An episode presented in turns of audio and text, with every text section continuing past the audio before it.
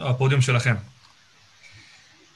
טוב, היי, חברים יקרים, נעים מאוד. אה, אנחנו האמת מאוד מתרגשים להעביר לכם, רק מי שלא על מיוט, אז אנחנו נבקש מכם בשלב הזה להעביר את המיקרופונים שלכם על מיוט, אבל תוך כדי הכנס, אה, סליחה, הסשן הזה, תראו, זה כאילו, זה חופשי, אנחנו רוצים אתכם מעורבים, אתם יכולים לעצור אותנו, אתם יכולים אה, לפתוח מיקרופון, לשאול שאלות, אנחנו רוצים שיהיה כאן שיח. אנחנו אוהבים את הגיל שלכם, הבנו מאדם שאתם בני 23, משהו כזה, זה נהדר. גם בעצם זה שבכלל אתם בפורום של נדל"ן ומועדון הנדל"ן, וזה משהו, זה added value שאתם מקבלים מהמכללה, אז בכלל אנחנו כאן מורידים את הכובע ואנחנו שמחים להיות חלק מהערך המוסף שאתם מקבלים. אז אני תמיד, אני ועמית מתחילים שאנחנו אומרים תודה על הזמן שלכם, ותודה שאתם כאן. לשמוע אותנו. אמ, וזהו, אנחנו הולכים אה, כרגע לעשות סשן של שעתיים, אה, זה אחד מתוך אה, שלושה מפגשים שיהיו לנו. אמ, אנחנו ננהל שיח חופשי, כמו שאמרתי, שאלות במיקרופון, ואנחנו ממש, ממש נצלול כבר לפרק הראשון. אז קצת קראתי לזה before we began, אני קצת אומר לכם מי זה הזוג המוזר הזה שמדבר איתכם עכשיו, ולמה בכלל באתם לשמוע את המשנת חיים שלנו. עכשיו, יש כאן חלק, יכול להיות שמכירים אותנו, אולי אפילו uh, קראתם uh, בימים האחרונים מאמר בדה-מרקר שמדבר uh, איך אפשר להתחיל עם סכום של 3,000 שקל. אם מישהו קרא במקרה את המאמר הזה, זה מאמר שלנו, אנחנו כותבים בדה-מרקר uh, בכמה חודשים האחרונים, אנחנו, יש לנו קהילה מאוד גדולה ברשת, אתם אה, פשוט תעשו גוגל עמית והגר, ומי שלא מכיר אותנו, אז אה, איזה כיף אה, שאתם יכולים לשמוע את הסיפור שלנו ומה הביא אותנו בכלל לעצם החשיפה אליכם היום. אז אני אתחיל בסיפור.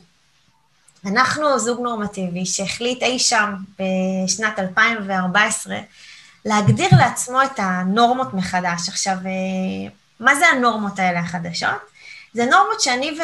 שאני ועמית החלטנו שיותר מתאימות לנו, וזה לא נורמות שדווקא הסביבה החליט שככה צריך לחיות. עכשיו, חשוב להבין שאני ועמית עבדנו אה, ביחד 37 שנה בשירות המדינה. אה, עמית עבד 20 שנה, אני עבדתי 17 שנה מהיותי חיילת, אה, ולמעשה כל חיי התעסוקתיים הבוגרים היו בשירות המדינה, כך שבאמת לא הכרתי שום דבר אחר, פרט לעבודות טרום אה, צבא שכמו כולכם. אה, אני ועמית בשנת 2014 אה, בזוגיות, מחליטים למסד את הקשר ולמעשה לעלות שלב, ואנחנו רוצים להקים משפחה. אבל אנחנו מבינים שבשביל זה אנחנו חייבים לקחת שליטה על החיים שלנו ועל המשאב הכי יקר בחיים. מי יכול לומר לי מה אתם חושבים שהמשאב הכי יקר בחיים, וזה לא כסף? הרצאה בנדל"ן. מה? הרצאה בנדל"ן. יפה. אמרו? זמן, זמן. למה זמן, אגב? לא, התשובה היא נכונה, אבל למה זמן? כי זמן לא חוזר. אה, צריך לנצל כל דקה ביום. התשובה היא נכונה, מבחינתנו זמן זה המשאב היקר ביותר בחיים, בניגוד לכסף, מהסיבה הפשוטה שזמן זה משאב בחסר, בסדר? כסף, אגב, זה לא משאב בחסר, כסף לא חסר בעולם, ובטח ב-2020 יש המון המון כסף. מי שמרגיש שחסר לו כסף, הבעיה היא אצלו. הוא צריך לקרוא לכסף, כי כסף לא חסר בעולם, פשוט בכיס שלו אין כסף. זמן הולך ולא חוזר. אז אנחנו מבינים שאנחנו חייבים לקחת אחריות אה, על המשאב הזה בחיים שלנו. עכשיו תבינו, זה משהו שקשה לנו להבין תוך כדי, אה, ואנחנו מגיעים לעוד איזושהי מסקנה שהיא קשה, שאנחנו חייבים לנתק בין המשוואה של פרנסה ועבודה. עכשיו, המשפט הזה הוא משפט לא פשוט, כי אני אומרת לכם שאנחנו למעשה הולכים כל יום לעבודה בשביל פרנסה, אבל אנחנו לא הולכים בשביל כסף. עכשיו, עוד משפט קשה, שאני, שאני ועמית חווים תוך כדי, זה שאנחנו מבינים שאנחנו הולכים לעבודה, אנחנו למעשה מתפרנסים, אבל אנחנו לא מתעשרים. עכשיו, את, מישהו מכאן, את, אתם מבינים את ה, מה שאני מדברת? כי אתם עוד נמצאים כזה רגע אחד לפני, ו, ואני ועמית מרגישים את זה תוך כדי אותו לילה שאני מדברת איתכם, והתחושה הזאת שלמעשה תופסת אותנו, זו תחושה, תחושה שאנחנו מבינים שאנחנו חייבים לפרוץ את תקרת הזכוכית שיש לנו מעל הראש, ואנחנו הולכים לצאת, אנחנו הולכים לצאת ביג טיים ממרוץ העכברים.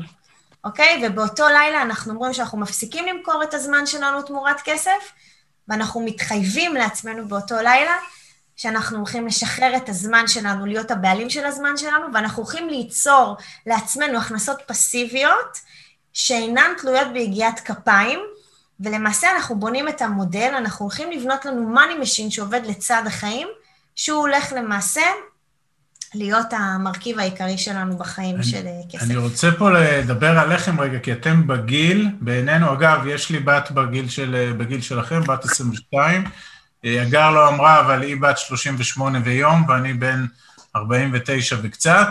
אה, שנינו נשואים עכשיו בשנית, יש לנו סך הכל חמישה ילדים, והחשיבות שלנו שאנחנו מדברים איתכם, כי מה שהגר אמרה, אנחנו עמוק עמוק בינואר 2014, שאנחנו עושים את אותו סשן, אנחנו עמוק עמוק במרוץ העכברים, שנינו שכירים, שנינו במערכת הביטחון הישראלית, שנינו מתוגמלים לכאורה בצורה מאוד מאוד טובה, אבל זה לא מספיק לנו, זה לא עונה לנו לשאיפות, זה לא עונה לנו לצרכים, זה לא עונה לנו לרצונות, אנחנו הולכים לקראת אה, מיסוד הקשר והגדלת המשפחה. יש לי שלוש בנות מנישואים ראשונים, ידענו שיהיו עוד ילדים, היום אנחנו אגב עם חמישה ילדים, יש לנו שני בנים משותפים, ואנחנו ב-2014 מבינים dead end, בסדר? מה שעשינו עד היום הוא נחמד, הוא טוב, הוא הכל, אבל הוא כלוב זהב והוא תקרת זכוכית. ואנחנו צריכים לשבור את הדבר הזה, ופה אנחנו נכנסים, ולמעשה בלילה אחד ש, של שיחה זוגית, ש... אז רגע, רגע, אל תחשוף הכל. בוא נדבר עליהם קודם כל על מה אנחנו הולכים לדבר איתם בקורס. אני נתתי להם איזושהי 아, אה, הקדמה, הקדמה, שיבינו מי זה הזוג המוזר שהתיישב עכשיו לדבר איתם. כן, אז בהחלט זוג, בהחלט זוג מוזר. אנחנו נעשה איתכם שלושה שיעורים או שלושה סשנים, היום, שבוע הבא ועוד שבועיים בימי שני. אני אומר בסוגריים, השעה הזאת היא אה, לא כל כך נוחה לנו, כי יש פה איזה 17 ילדים מסתובבים, אבל אנחנו איתכם. היום אנחנו הולכים לדבר על הסיפור שלנו האישי, שהוא בעיקר השראה. אנחנו נגיד לכם למה חובה להיות משקיעים, חובה, לא זכות, חובה, ואתם, נראה לי, במקום מאוד טוב, לפחות מבחינה תפיסתית. למה אנחנו עושים דווקא נדל"ן בחו"ל, ולמה נדל"ן היא נישה כל כך אטרקטיבית, על זה אנחנו הולכים לדבר היום. בשיעור, ב, ב, בסשן הבא אנחנו נדבר על איך אנחנו בוחרים עם מי להשקיע ואיפה להשקיע בחו"ל, תוך מנגנון של ניהול סיכונים, ביצירת מודל של הכנסות פסיביות. מה שהגר אמרה, הרעיון הוא שאנחנו רוצים לחיות את החיים שלנו, לנהל את הזמן שלנו, ושייכנס הביתה כסף בצורה רציפה כל חודש, כל חודשיים, כל שלושה, לא משנה, שבזכות הכסף הזה אנחנו חיים לא מעבודה, אלא ממקומות אחרים. זה לא אומר שאנחנו מפסיקים לעבוד, זה אומר אבל שאנחנו מנתקים בין עבודה, בין פרנסה, בין עבודה פיזית שאתם מכירים, אתם ברמנים או שליחים או לא יודע מה, לבין הכסף שאיתו אתם חיים. זה הנושא המרכזי של הסשן.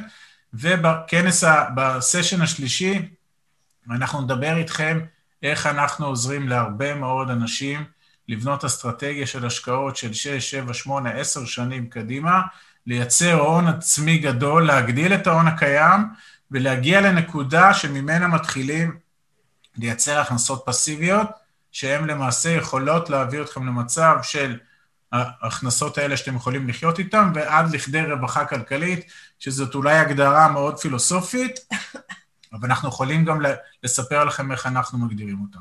אז אני כבר אומר, מי שישרוד את השלושה שיעורים, בשיעור האחרון אנחנו נותנים ממש את ה...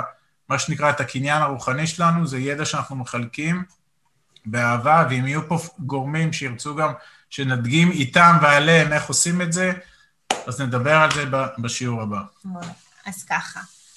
אמ, אני נתתי לכם פתיח, אוקיי? שזה כמו אה, כזה פתיח מסוכם על מי אנחנו, אבל אני רוצה שאתם תבואו איתי לאותו לילה, שתבינו בדיוק מה המקום שאנחנו יוצאים ממנו לדרך. חלקכם צעירים, חלקכם עוד לא מנהלים משק בית לחלוטין, בטח אתם חלק גרים לבד, חלק עדיין גרים עם ההורים. תנסו לקחת את מה שאני אומרת למקום שלכם, אה, וכאילו תשבו איתי ועם עמית, ב... ישבנו באותו ערב בפינת אוכל, תנסו לשבת איתנו ולהרגיש מה, מה קרה לנו? זה ממש היום לפני שבע שנים. כן. שבוע הבא לפני שבע שבוע הבא, בינואר. כן, בינואר, בתחילת ינואר, כן. אז אה, כמו שעמית אמר, אה, אני בת 38 ביום. אה, גיליתי את זה. עמית בן 49, יש לנו יחד חמישה ילדים מהממים שבאמת פזורים פה בכל הבית, אבל הכל בסדר, אנחנו מסתדרים. אה, לפני שבע שנים אנחנו יושבים ביחד להבין ולהתעמק בהכנסות וההוצאות של הבית, אוקיי? עכשיו, משהו לא כל כך מסתדר לנו. אנחנו נכנסים אה, לזוגיות שלנו, זוגיות שנייה, עם אה, שלושה ילדים של עמית, שלוש בנות מסבב א', והוצאות שיש לכל אה, בית במשק בית בישראל. ואנחנו מתחילים להבין שאנחנו בדרך כלל נישואים מאוד מאוד מאושרים, אבל משהו בניהול הכלכלי הולך להיות בגירעון. משהו לא כל כך הסתדר לי. תמיד אני אומרת ששמתי את ההוצאות למול הכנסות בטבלת אקסל, והעמודה של, ה... של ההכנסות הייתה קצרה, כי היה שם משכורת, משכורת, ועוד איזושהי דירה שהייתה לנו, אנחנו תכף נדבר עליה, והיה לנו הוצ... מלא הוצאות. וככל שדמיינו איך החיים שלנו הולכים להיות עם עוד ילדים, כי ידענו שאנחנו נרחיב את המשפחה, זה הרגיש שזה משהו לא מסתדר ב... במספרים. במספרים ובשאיפות ולאן שאנחנו רוצים להגיע. עכשיו, הבנו שבאותה נקודת זמן הגירעון הזה אמנם הוא קטן, אבל הצפי שלו לגדול עם השנים יעלה, ובאותו לילה אה, אנחנו מבינים שאנחנו חייבים לעשות מעשה. עכשיו, אנחנו מחליטים, אני קצת מקצרת את כל הסשן הקשה שהיה שם, שאנחנו מנתקים את המשוואה שזמן שווה כסף, כמו שהזכרתי קודם, ואותו מפגש למעשה מוציא מאיתנו איזושהי שיחה מאוד עמוקה ופילוסופית, שאנחנו מבינים שאנחנו עושים לעצמנו איזשהו גב לקיר, כאילו אנחנו מכריחים את עצמנו לצאת ממקום שבו אנחנו רגילים, כמו שאמרתי קודם, את הנורמות, ויש את כל הפרדיגמות שאנחנו מכירים, שלמעשה הובילו אותנו לאיפה שאנחנו עד היום, ואנחנו מחליטים שאנחנו מנתקים אותם ועושים משהו אחר. עכשיו תקשיבו, זה לא משהו שהוא קל לעשות, כי כל החיים חינכו אותנו לעשות איזה משהו אחד, ופתאום אנחנו בלילה אחד מחליטים שאנחנו עושים חשב מסלול מחדש, אנחנו מחליטים שאנחנו בועטים בדלי שאנחנו רגילים ומכירים עד היום, ואנחנו מבינים שהפרנסה, אנחנו לא רוצים שהיא תגיע מתוך אה, עבודה קשה בתוך, בתוך, אה, בתור אה, שכירים, אלא אנחנו רוצים להגיע לפרנסה או להגיע לזה שאנחנו עושים כסף ממקום שמאוד מספק אותנו.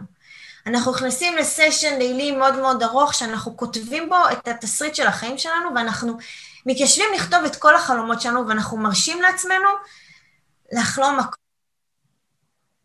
הכל, אין מחסומים, ואנחנו פוגשים עצמנו, אנחנו כותבים על דף נייר.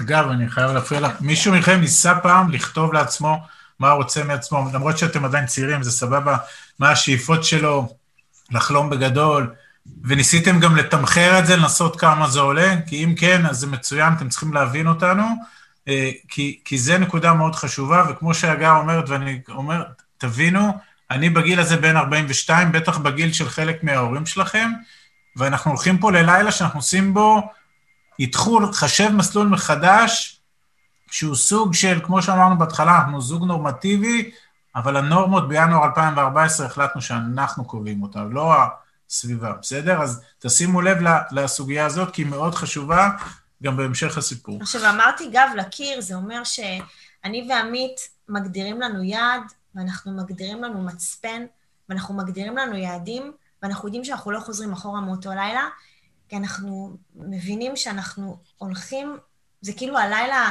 האחרון של החיים הקודמים, הישנים שלנו, והלילה הראשון של החיים החדשים שלנו. ואנחנו נכנסים לתהליך לימודה, אה, למידה שהוא מתמשך והוא אינסופי והוא עד היום, אוקיי? והמטרה העיקרית, הכותרת של אותו לילה אומרת שאנחנו קונים את הזמן שלנו בחזרה, אה, וזהו, שלנו, בלעדיות מוחלטת. כשאנחנו קמים בבוקר ואנחנו מבינים שאנחנו יוצאים למסע, שיש לו נקודת התחלה, אבל אין לו נקודת סוף. הנקודת סוף שלו אומרת שאנחנו תמיד גדלים איתו וגדלים איתו, אנחנו הולכים לכבוש כל פסגה שאנחנו רוצים, והתוצאה תהיה תמיד מוצלחת, גם אם, גם אם ניתקל בכישלונות בדרך. עכשיו, אה, יכול להיות שאני אומרת את זה ואתם קצת אומרים, אוקיי, מה יש להם ומה קרה באותו לילה ומה זה כל הדברים האלה וזה נשמע קצת הזוי, ורגע, מה זה אם ניתקל, אה, כאילו יש רק הצלחות ויש פה כישלונות ומה עם הפחדים ולא תמיד מצליחים ואפשר ליפול ואיך הם יודעים שהם הולכים להצליח? אז קודם דיברתי על הגב לקיר. ואני ועמית החלטנו החלטה, ובאותו לילה אני גם אומרת לעמית, תקשיב, אנחנו מאוד טובים בעבודה שלנו, ואנחנו מאוד טובים במה שאנחנו עושים, בוא נהיה גם מאוד טובים לבית, וגם אם יש פחדים, אנחנו נוכל להתמודד איתם, כי אנחנו מאוד מחודדי מטרה, ואז, ואז אנחנו אומרים, אוקיי, אז איך אנחנו מתמודדים עם הפחד? כי אנחנו הולכים על משהו ללא נודע, אנחנו מחליטים איזושהי החלטה שאנחנו בכלל לא יודעים מה התוצאות שלנו, אנחנו גם לא יודעים מה אנחנו הולכים לעשות. אנחנו רק יודעים שאנחנו רוצים להיות הבעלים של הזמן שלנו ולייצר לנו הכנסות פסיביות, ואנחנו רוצים איזה money machine שעובד לצד החיים, אבל אנחנו לא יודעים איך. אנחנו, יש לנו כותרת, אבל אין תוכן, אין כלום, אוקיי? שמנו כותרת, הדבקנו אותה על הקיר, הסתכלנו עליה ואמרנו מהיום והלאה אנחנו זה, כל מי שעשה פעם איזה שינוי אסטרטגי מאוד מאוד גדול בחיים שלו, אולי יכול להתחבר לדבר הזה. ואני חייב רק עוד פעם לציין, אנחנו משפחה, אנחנו לא, לא, לא אנשים בגיל, בגיל שלכם, כבר עם שלושה ילדים, שלוש ילדות, ועוד אנחנו מתכננים עוד, אנחנו הולכים לקחת פה ריזיקות מאוד גדולות, כשמה שהגר אמרה, גב לקיר, גב לקיר זה כיוון שהיינו שנינו במערכת הביטחון הישראלית, השתכרנו יפה מאוד, בטח ביחס לשכר הממוצע בישראל, שנינו היינו עם פנסיות תקציביות, שאם אתם מבינים מה זה, זה כרגע הדבר אולי הכי נחשק במשק הישראלי להיות עם פנסיה תקציבית, ואנחנו למעשה בכלוב זהב, ואנחנו מחליטים לצאת מזה, מעדיפים את הזהב על פני הכלוב, אבל עד עכשיו הכל סיסמאות, בסדר? סיסמאות ו mindset. אז כן. חשוב לומר שה mindset באותו ערב הוא mindset שגם מהול אה, בפחד, אוקיי? כי תמיד גם כשאנחנו מדברים אה, על זוגיות וכולי, יש צד אחד שיותר מפחד, יש צד אחד שיותר אה, הולך קדימה, וצד אחד שיותר דוחף, וצד אחד שתמיד קצת אה, ייקח אחורה וכולי, אז אנחנו מבינים שהפחד הוא חלק בתמהיל החדש הזה שאנחנו יוצרים, אנחנו מבינים שאנחנו צריכים לתת קשב גם לפחד, אבל הכי חשוב בכל הסיפור הזה שאנחנו נותנים לפחד פרופורציות, אוקיי? Mm-hmm. עכשיו, זה פחד, זה לא משהו שהוא נעלם, פחד זה משהו שצריך להיות מנוהל. זאת אומרת, אתה צריך שתהיה לך עליו שליטה, אוקיי? עכשיו, אנחנו לוקחים את הפחד, אנחנו מפרקים איתו ואנחנו מתמודדים איתו, אוקיי? אה, ומבינים למה למעשה הפחד יכול לשתק אותנו מלפעול ומלצאת לדרך.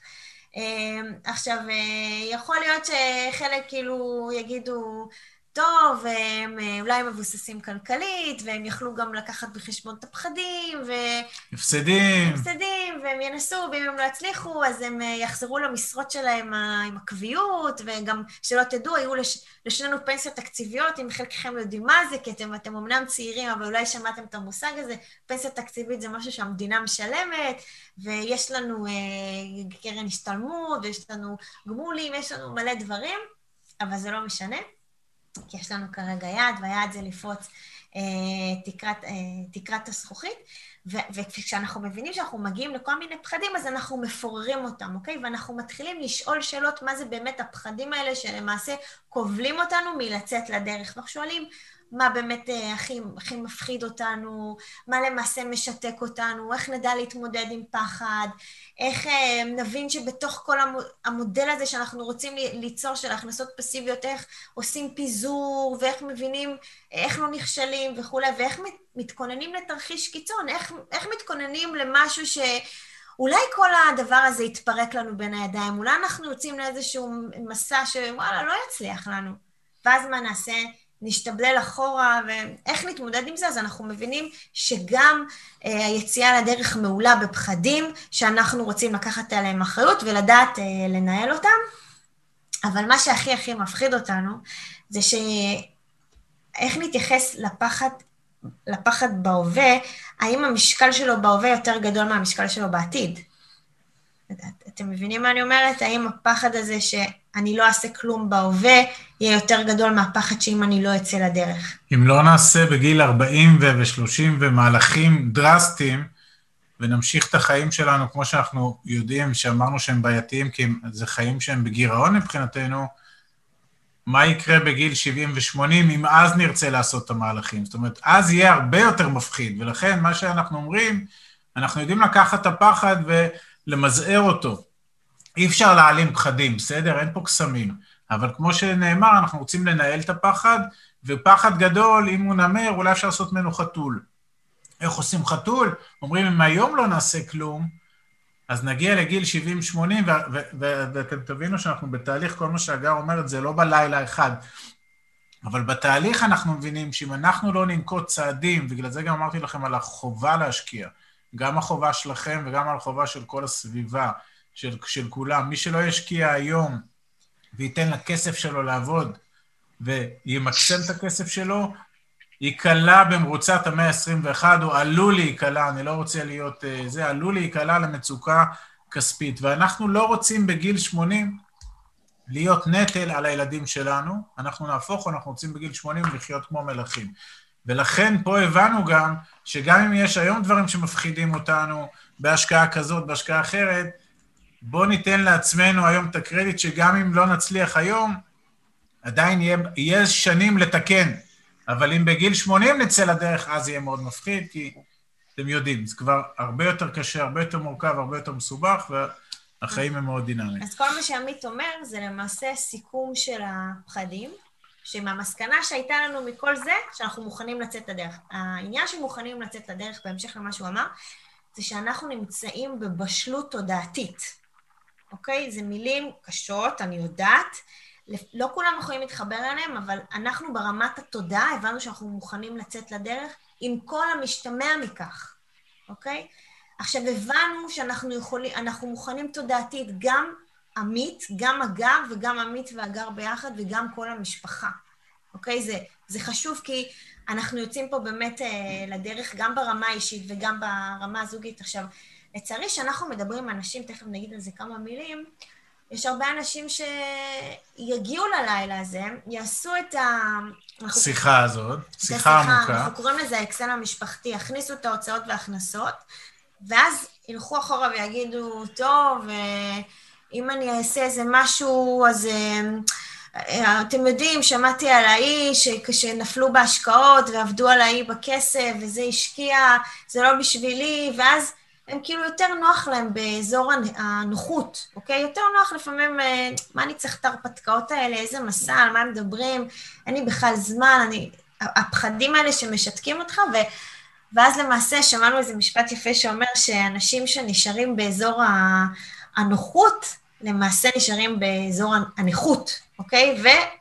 ולמעשה גורמים לעצמם להישאר בקומפורט זון ולא לפרוץ ולא לגרום לעצמם להוציא כמה שיותר.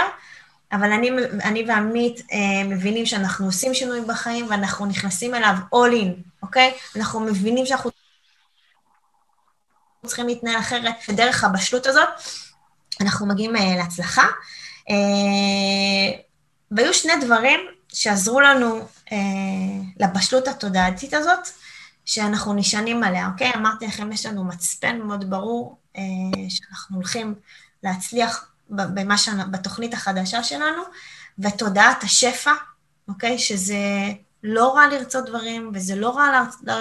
להגיד שאת, שאתם רוצים כסף, זה בסדר, וזה טוב לדבר על כסף. אני לא יודעת למה חינכו את כולנו שלא מדברים על כסף, ואף אחד לא שואל אנשים כמה הם מרוויחים, ולמה זה סוד, ולמה זה משהו נורא.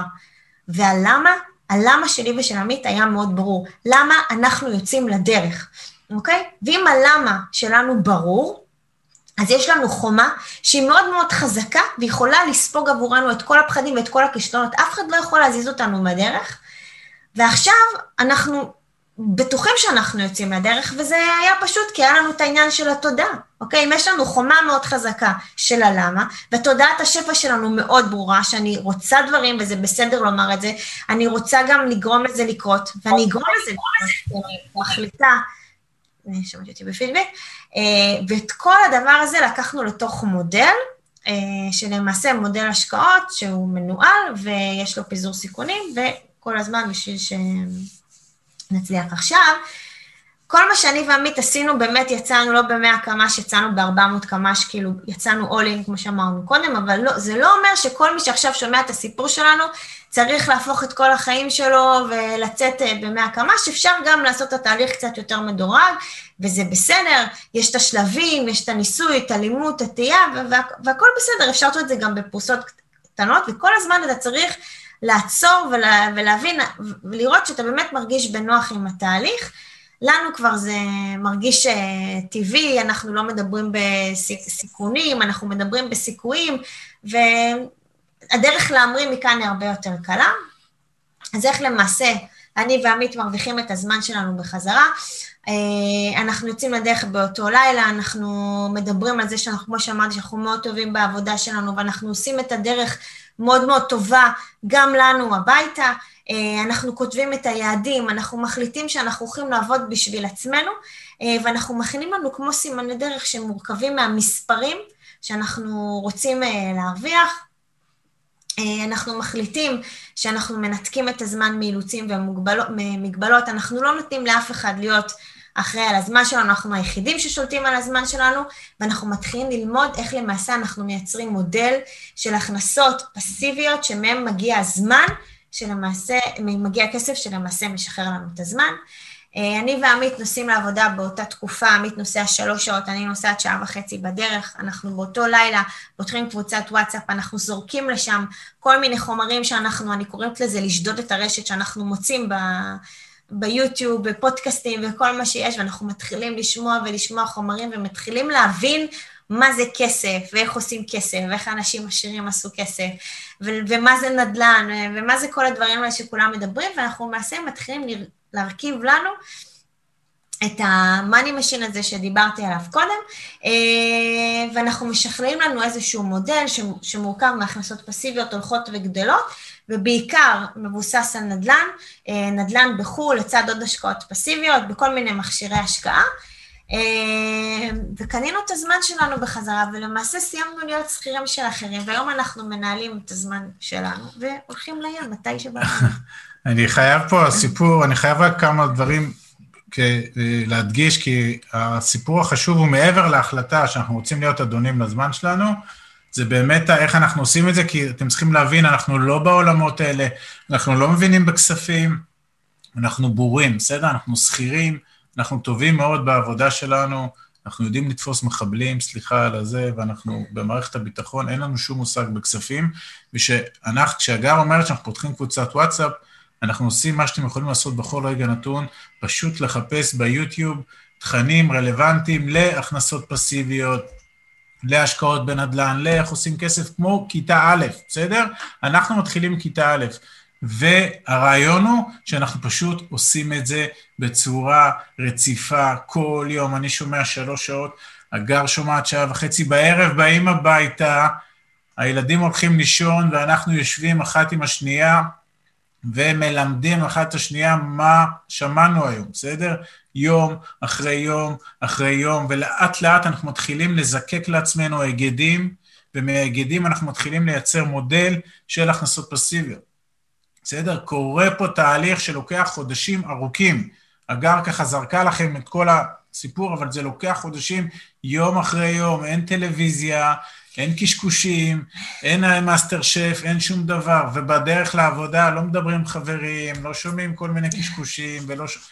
לומדים, לומדים, לומדים. הכל חומרים גלויים, אגב. כל מה שאנחנו יודעים, זה מהרשת. שום דבר לא המצאנו. בסדר? בצורה הכי גלויה, אני אומר, לא המצאנו. גם אנחנו תוך כדי מבינים מכל המצליחנים, שהם אומרים שבשביל להצליח אתה פשוט צריך להעתיק אחרים מצליחים. נכון, אז אם צריך להעתיק אחרים, אנחנו נעתיק אותם, אבל מצוין, ואז שמענו את ההוא, ושמענו את ההוא, ושמענו את ההוא, והתחלנו, ומאחד אנחנו הולכים לשני, ויש כבר, אתם תיכנסו לעולמות האלה, אגב, יש את כל אה, ספריית השמע שלנו. ביוטיוב, יש פלייליסט. אתם תוכלו לשמוע, אבל בגדול, יש מכניזם, יש נקודות שחוזרות על עצמם אצל מצליחנים, בטח בכל הקשור לכסף ואיך עושים כסף, ואנחנו, כמו ילדים, לומדים ולומדים ולומדים ולומדים, אבל מבינים גם שצריך לעשות מעשה, ואז אנחנו מתחילים להשקיע, ומשקיעים, יוצרים מודל, אנחנו נדבר עליו בהמשך, איך אנחנו עושים את זה, כי אנחנו רוצים את זה ללמד אתכם, בסופו של דבר, אחרי ארבע שנים אנחנו מגיעים ליעד, ומאז אגב, אנחנו פשוט הולכים ומגדילים את ה... את זה. היום, כרגע, מה שאנחנו עושים, אז, אז אתם מבינים שכל הסיפור הזה זה לא... כל מה שאנחנו מדברים איתכם זה מבשרנו, זה מהצלחות וכישלונות שלנו, והכל פה אחד לאחד קרה במציאות. אין לנו פה, אנחנו לא באים כאיזה אקדמיה ש...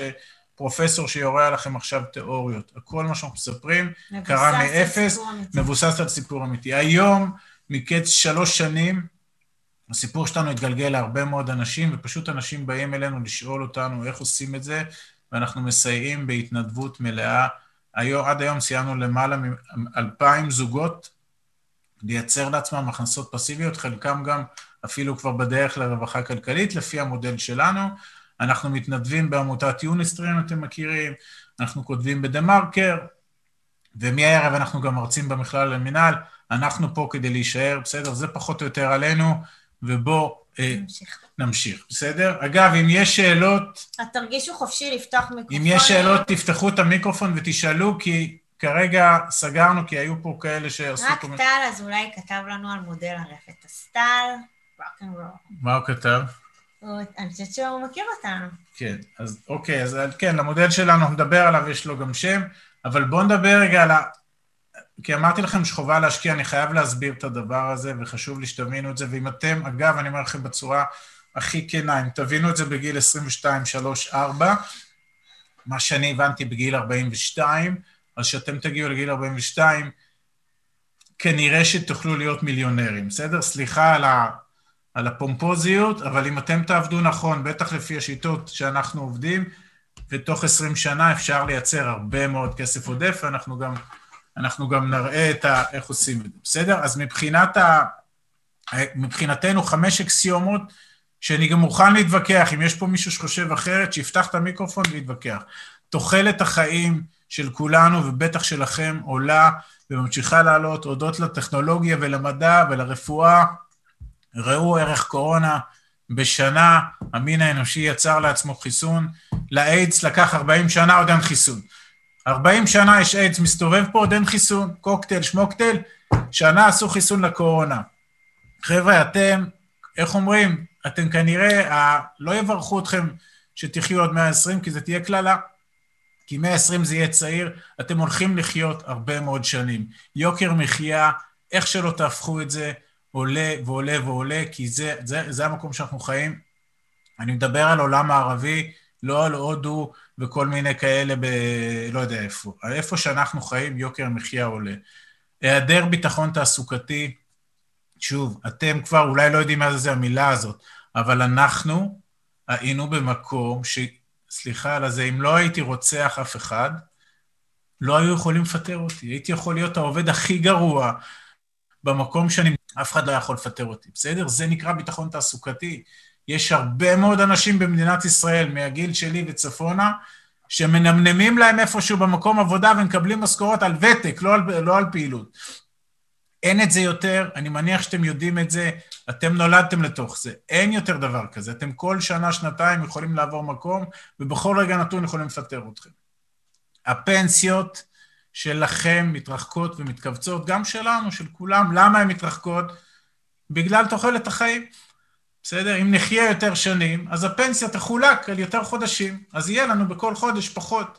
אז זה מאוד מאוד חשוב להבין את הדבר הזה, ולמה הן מתרחקות? כי אף אחד לא יודע באיזה גיל אתם תפרשו לפנסיה. היום הגיל הוא 67 לזכרים ו-62 לנשים.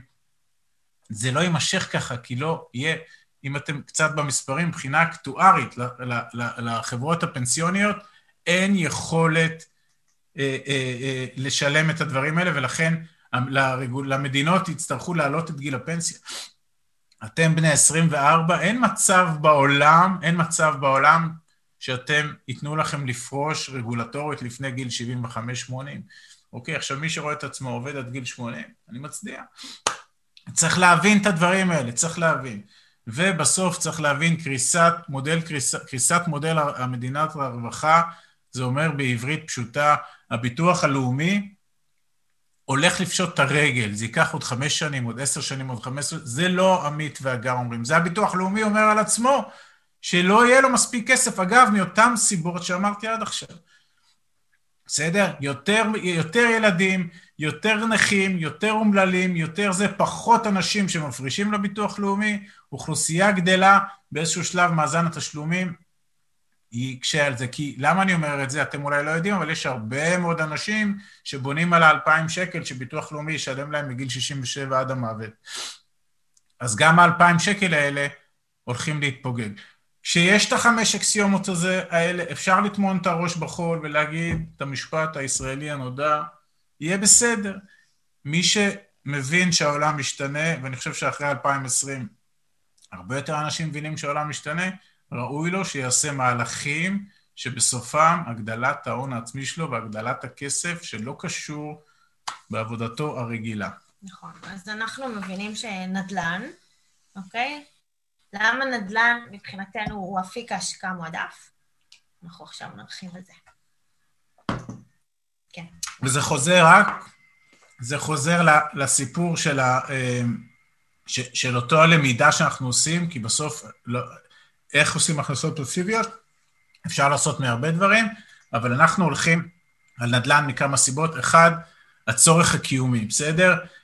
המין האנושי מאז ימי האדם הקדמון גר בבתים, כלומר הנדל"ן זה, זה, זה, זה לא מוצר ש, או שאני כן או שלא, זה מוצר, זה מצרך קיומי, מצרך עם ביקוש מאוד מאוד גבוה, ולכן יהיה לו תמיד ביקוש. אנחנו תמיד, אגב, כמשקיעים, תמיד נחפש להשקיע במשהו שיהיה לו ביקוש מאוד מאוד גבוה כמה שאפשר, אה, ויש מלא דוגמאות לזה.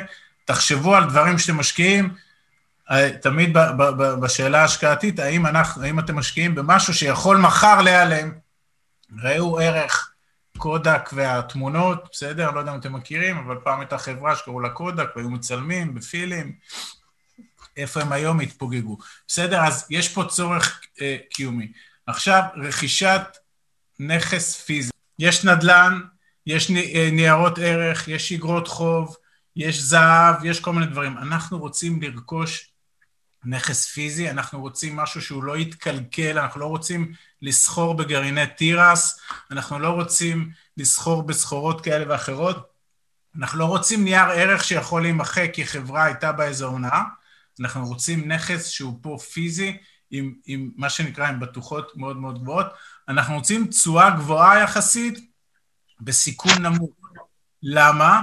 כי מי שהיום חושב להשקיע את הכסף שלו בבנק, אז התשואה שלו תהיה אפסית. אני מקווה שאתם יודעים שבבנק ייתנו לכם בין 0.1 ל-0.3 על הכסף, בסדר? ואנחנו גם לא רוצים אבל להמר על הכסף שלנו, כי בסוף אנחנו עבדנו מאוד קשה בשבילו, ואנחנו רוצים לייצר איזה מצב של אה, ניהול סיכונים, של תשואה יחסית גבוהה, ואני אומר יחסית גבוהה, אנחנו בסוף מדברים על אזור ה-7 עד 10 אחוז תשואה, זה מבחינתנו תשואה גבוהה, אל מול גידור הסיכונים, בסדר? בבנק 0.1, מה שהביטקוין עושה היום הוא לא דוגמה לכלום, כן? לא להתבלבל. כשהביטקוין קופץ 30 אחוז בשבוע, זה סוג של, של תזזית, בסדר? הוא גם ירד 80 אחוז. אני לא רוצה שם, אני רוצה משהו, אמרתי, צורך קיומי, משהו פיזי, בתשואה גבוהה בסיכון נמוך. ועכשיו, שנייה. יש עוד, עוד נתונים, ש... עוד, עוד סיבות למה נדל"ן. עכשיו, זוכרים, קודם דיברנו איתכם על רווח, רווחה כלכלית, אוקיי? בנדל"ן זה המקום אה, שאנחנו יכולים למעשה לייצר בו אה, תזרים מזומנים, אוקיי? ואנחנו יכולים להחליט אם, אם אנחנו נכנסים להשקעה שהיא רבעונית, אם היא חודשית, אה, אתם יודעים, יש כל מיני, אנחנו גם תכף נדבר איתכם על סוגי נדל"ן. אה, וכאן אנחנו מתחילים להבין שיש איזה עולם מופלא כזה, שהכסף שלנו, שאיתו אנחנו קונים נדל"ן, מתחיל לעבוד עבורנו. ולמעשה זו ההגדרה של הכנסה פסיבית מובהקת. הכסף הוא מגיע באופן פסיבי מעסקה שבה השקענו כסף. עכשיו, זה יכול להיות עסקה אחת, עסקה שנייה, עסקה שלישית, זה יכול להיות, זה יכול להיות 100 עסקאות, אוקיי? ואז אנחנו מתחילים לגבש אסטרטגיה מושכלת של איך אנחנו מפזרים את הכספים, שמכל זה אנחנו למעשה מייצרים לנו את אותו money machine שדיברתי איתכם, איתכם קודם, שיש לנו כמו איזה timeline, שאם השקענו בעסקה הזו, אז היא מייצרת לנו תזרים רבעוני, העסקה הזו תייצר לנו תזרים חודשי, העסקה הזאת היא בכלל עסקה שיש לנו איזשהו אקזיט בקצה, ואז אנחנו מתחילים לבנות לנו את ה timeline שלנו, ואז אנחנו יודעים ש... ככל שאנחנו נשקיע יותר ויותר כסף וייצר לנו תזרים מזומנים, אנחנו למעשה נוכל להחזיר אותו גם בחזרה לרפת שלנו ולמודל שלנו על מנת לייצר לנו עוד כסף. ובנדל"ן, להבדיל אה, מהשקעות אחרות, יש לו עליית ערך, אוקיי? אנחנו רוכשים לעצמנו עכשיו אה, בתים, אוקיי? ולבתים האלה בקצה יש להם אה, עליית ערך. גם אם יהיה לנו משבר, אוקיי? ותהיה ירידה, תהיה גם עלייה, ובסוף מוכיח, כל, השנים, תלכו כמה שנים, עשרות שנים אחורה, עדיין זה מוכיח שזה עולה כל הזמן, אה, ולא מאבד את הערך שלו, וגם אנחנו מכניסים את זה לחשבון. עכשיו מינוף, בנקים בארץ ובחו"ל אוהבים ורוצים להלוות לכם כסף, במיוחד שאתם משעבדים בשבילם את אה, נכס הנדל"ן, ואם אתם בכלל נותנים, לוקחים משכנתה, אז הוא נותן לכם הלוואה שלא תקבלו בשום מקום, אה, והסיבה הוא פשוטה, כי, כי הבנק יודע אה, מה זה נדל"ן, הוא יודע את הערך שלו, ובשבילו, ביחס של הסיכון סיכוי, הוא ירצה לתת לכם הלוואה לנדל"ן. וכאילו אנחנו תמיד אומרים, זה מצחיק שבנקים ילוו לך כסף לקנות נדל"ן, אבל הם לא ייתנו לך כסף לקנות איתו מניות של הבנק עצמו למשל. עכשיו, זה קצת אה, אמירה מצחיקה כזאת, נכון? אמ, עכשיו, אם אנחנו לוקחים הלוואות מהבנקים, שלמשל הן עולות לנו בסביבות השלושה אחוז, ואם דיברנו קודם על השקעות שאנחנו עושים בין שבעה לעשרה אחוז, אז יש לנו איזשהו ארביטראז' פה, שאנחנו למעשה מתעשרים מ-other people's money, כי לקחנו הלוואה והשקענו אותה בנדל"ן, ופתאום נשאר לנו איזה דלתא שהרווחנו מכסף שהשקענו. Hmm? מעניין. אה, ולמעשה אנחנו עושים הגדלת הון מכסף שהוא לא שלנו. אה, ולמעשה, מי שמבין את התרגיל הזה, אפשר להגיד שהוא אה, מתמצת את כל הסוד להתעשר. וזהו, עושים למעשה צעד מאוד משמעותי אל עבר הרווחה. מי קרא, אגב, אבא עשיר, אבא אני? אני. מה, ספר ישן. אני קראתי. אוקיי, ומה עשית עם החשקה? בגלל הספר הזה התחלתי ללמוד כלכלה. אוקיי. לא צוחק. מי עוד קרא? משנה חיים, אני. ומה עשית? אני גם קרא. שינה לי את התפיסה, לגבי כסף, לגבי עבודה, באמת, זמן שווה כסף. באיזה גיל קראתם אותו? אני לפני שנה. גם, לפני שנה. אה, י' אולי. יפה, אוקיי. יפה. יש עוד משהו? שקרא? ספר משנה חיים. יעל, את קראת? הוא יושב לי פה על המדף, ואני... ומדבר אלייך, הספר מדבר אלייך. מה זה? אז אני חושבת שאחרי ההרצאה הזאת, במיוחד שאתם צריכים לראות אותנו את שני מפגשים, אתם חייבים להשלים את זה, כאילו מבחינתנו זה סוג של תנ"ך, אנחנו גם תכף עוד קצת נדבר על זה. עכשיו אני... אגב, אני חייב לומר עליי, בסדר? כי אנחנו שואלים הרבה את השאלה הזאת, הרבה מאוד אנשים קראו את הספר הזה, ובצדק, ולא, והרבה מאוד לא עשו כלום עם זה. זה נתן סטירה, זה נתן בעיטה בבטן, אבל כמו בהרבה תחומים בחיים, קראו, ועשו עם הראש, אמרו וואו, ונשאבו חזרה לשגרת החיים, זה בדיוק מה שאני והגר לא אוהבים, בסדר?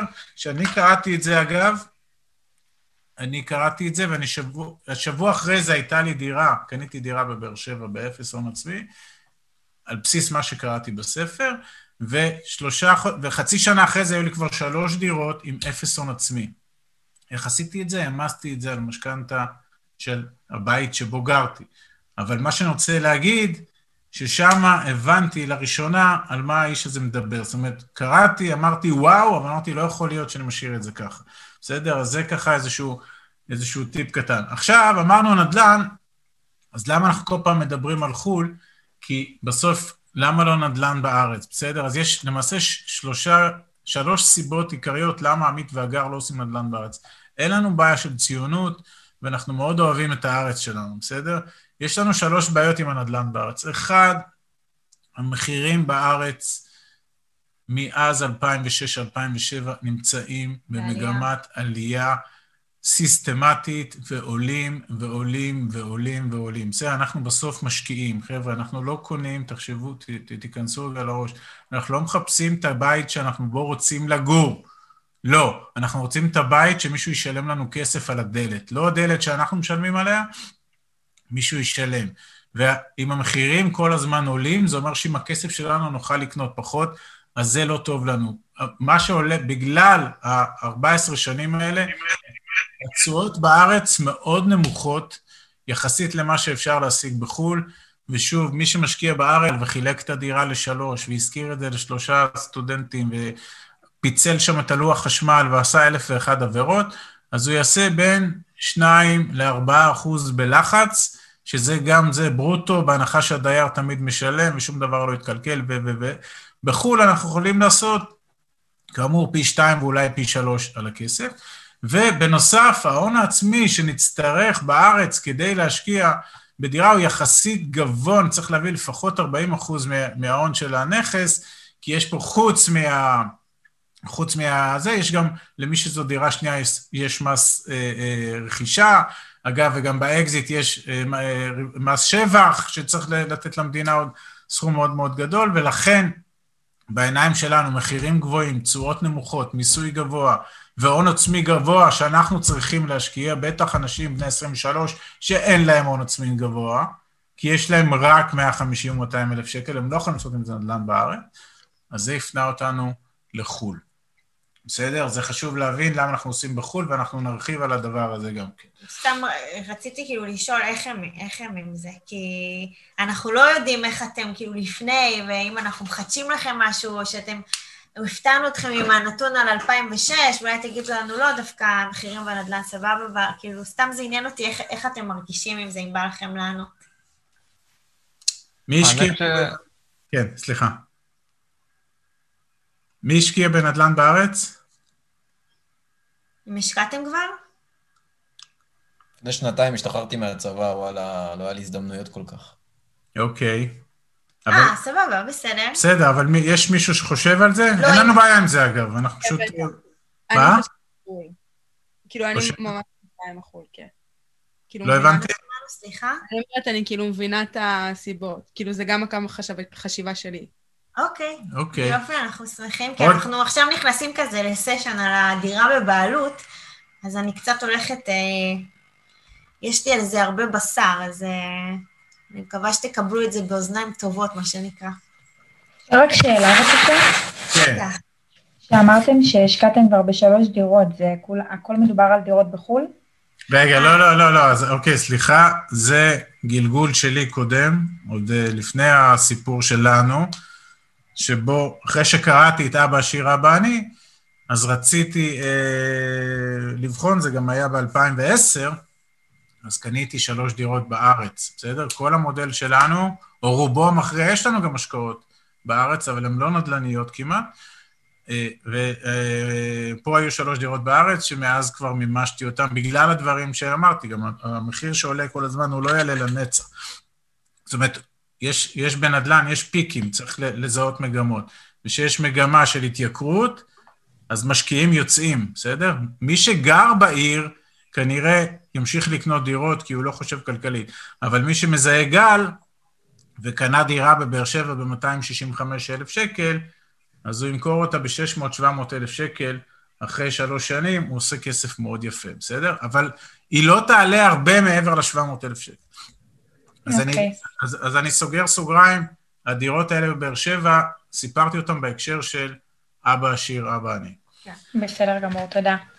כיף. עכשיו, זה אה, מתחבר לחלום הדירה בבעלות. אני חייב לשאול אותם למי, איפה, מי מההורים שלכם, אני מניח שאתם עוד רובכם גרים אצל ההורים, גר בדירה בבעלות ההורים או בשכירות? ככה מהר לתת לנו איזשהו... בבעלות. בבעלות. בעלות. בעלות. בעלות. כן, עוד, עוד. דברו איתנו. יש אחד uh, שכיר כרגע. מי עוד? אחד מתוך הזה?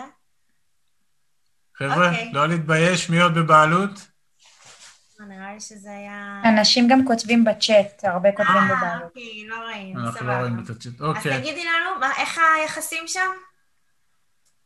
כולם רשמו בבעלות. בבעלות, מצוין, מצוין, מצוין. טוב, אז תקשיבו, אה, ככה, שקף בום בפנים. בואו נדבר על הבית בבעלות.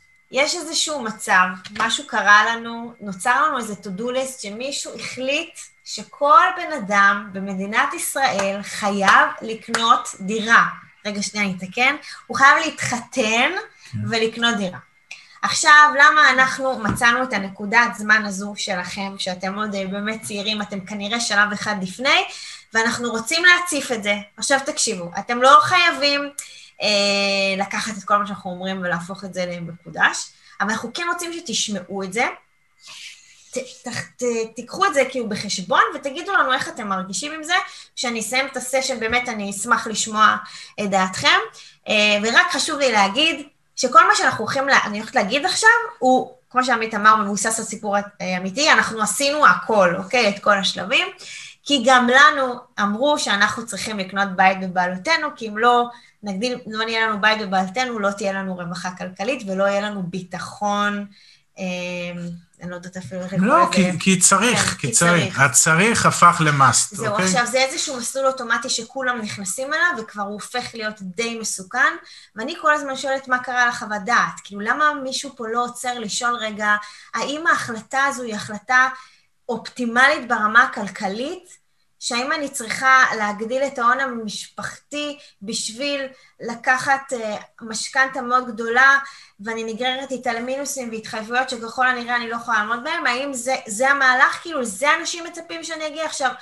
איכשהו נהיה שזה החלום הישראלי. שימו לב שאפילו שיש כותרות בעיתון, מדברים איתכם על החלום הישראלי לרכוש דירה, ואם חלילה הריביות אה, ירדו למטה, אז אומרים לך, הריביות עלו, סליחה, אז אומרים לכם, אה, החלום... אה, מתרחק. החלום מתרחק. ואם הריביות יורדות, החלום מתקרב, בסדר? איכשהו גם... אבל- זה תמיד חלום. זה נרטיב, אה, עכשיו עוד פעם אני... תבינו, אני ועמית, אה, שנינו שירתנו בצבא, שנינו אה, הלכנו ללמוד תואר ראשון, תואר שני, עשינו עוד לימודי המשך, התחתנו, כל אחד בנפרד, התחתנו גם ביחד, קנינו בתים, גם להשקעות, גם עשינו פליפים בארץ, עשינו הכל, אבל בנקודה שהגענו אליה באותו לילה שאיתה התחלנו את הסשן, הבנו שלא מיצינו את הכסף שלנו בצור, בצורה הטובה ביותר, והיום אנחנו יכולים מהמקום שלנו, אה, אחרי שאמרנו לכם שנפגשנו כבר עם יותר אלפיים אה, זוגות, אנחנו נמצאים בנקודה שאנחנו מאוד מאוד חוששים. אנחנו חוששים לחבר'ה הצעירים מהציפייה ומהלחץ הסביבתי והמשפחתי, כן, של ההורים שלכם, ואם יש פה הורים שמאזינים, אין לי שום בעיה עם זה, הם יכולים לשמוע את ההרצאות שלנו על חינוך פיננסי שאנחנו עושים. ואם יש, יש חלק פה שאומרים, רגע, דווקא ההורים שלי לא מעודדים אותי לקנות דירה בארץ, ואז אני אומרת, אוי, ברוך השם, יש לנו פה איזה צדיק אחד בסדום, סבבה, תרשמו, אני תכף אסתכל על זה בצ'אט, בצ'אט, אבל איכשהו אומרים לכם שאם אתם רוצים להשיג את השקט, את הביטחון ואת היציבות, אתם חייבים לקנות בית. מה? מה קרה? עכשיו, החלום הזה, תהיו בעניינים, הוא מלווה אותנו כבר איזה שתיים, שלוש דורות אחורה. המדינה מכוונת זוגות צעירים לקנות את הבית הזה, היא מקדשת אותו עם תוכניות כמו מחיר למשתכן וכולי. אנחנו יודעים שהצעירים, המשמעויות הכלכליות של המהלך הזה.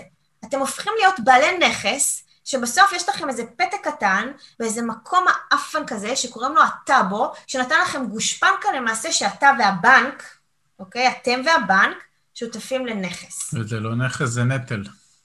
זה לא נטל? נכס, זה נטל. אנחנו תכף, כן, נסביר. והבחורה החמודה הזו שאמרה שהספר הזה יושב עכשיו ומסתכל עליה, אז אני מבקשת ממך שתקראי את הספר הזה בסיום ההרצאה, כי הוא יתחבר עכשיו לכל מה שאנחנו מדברים עליו. אצלנו, אבא עשיר, אבא אני, זה התנ"ך שלנו.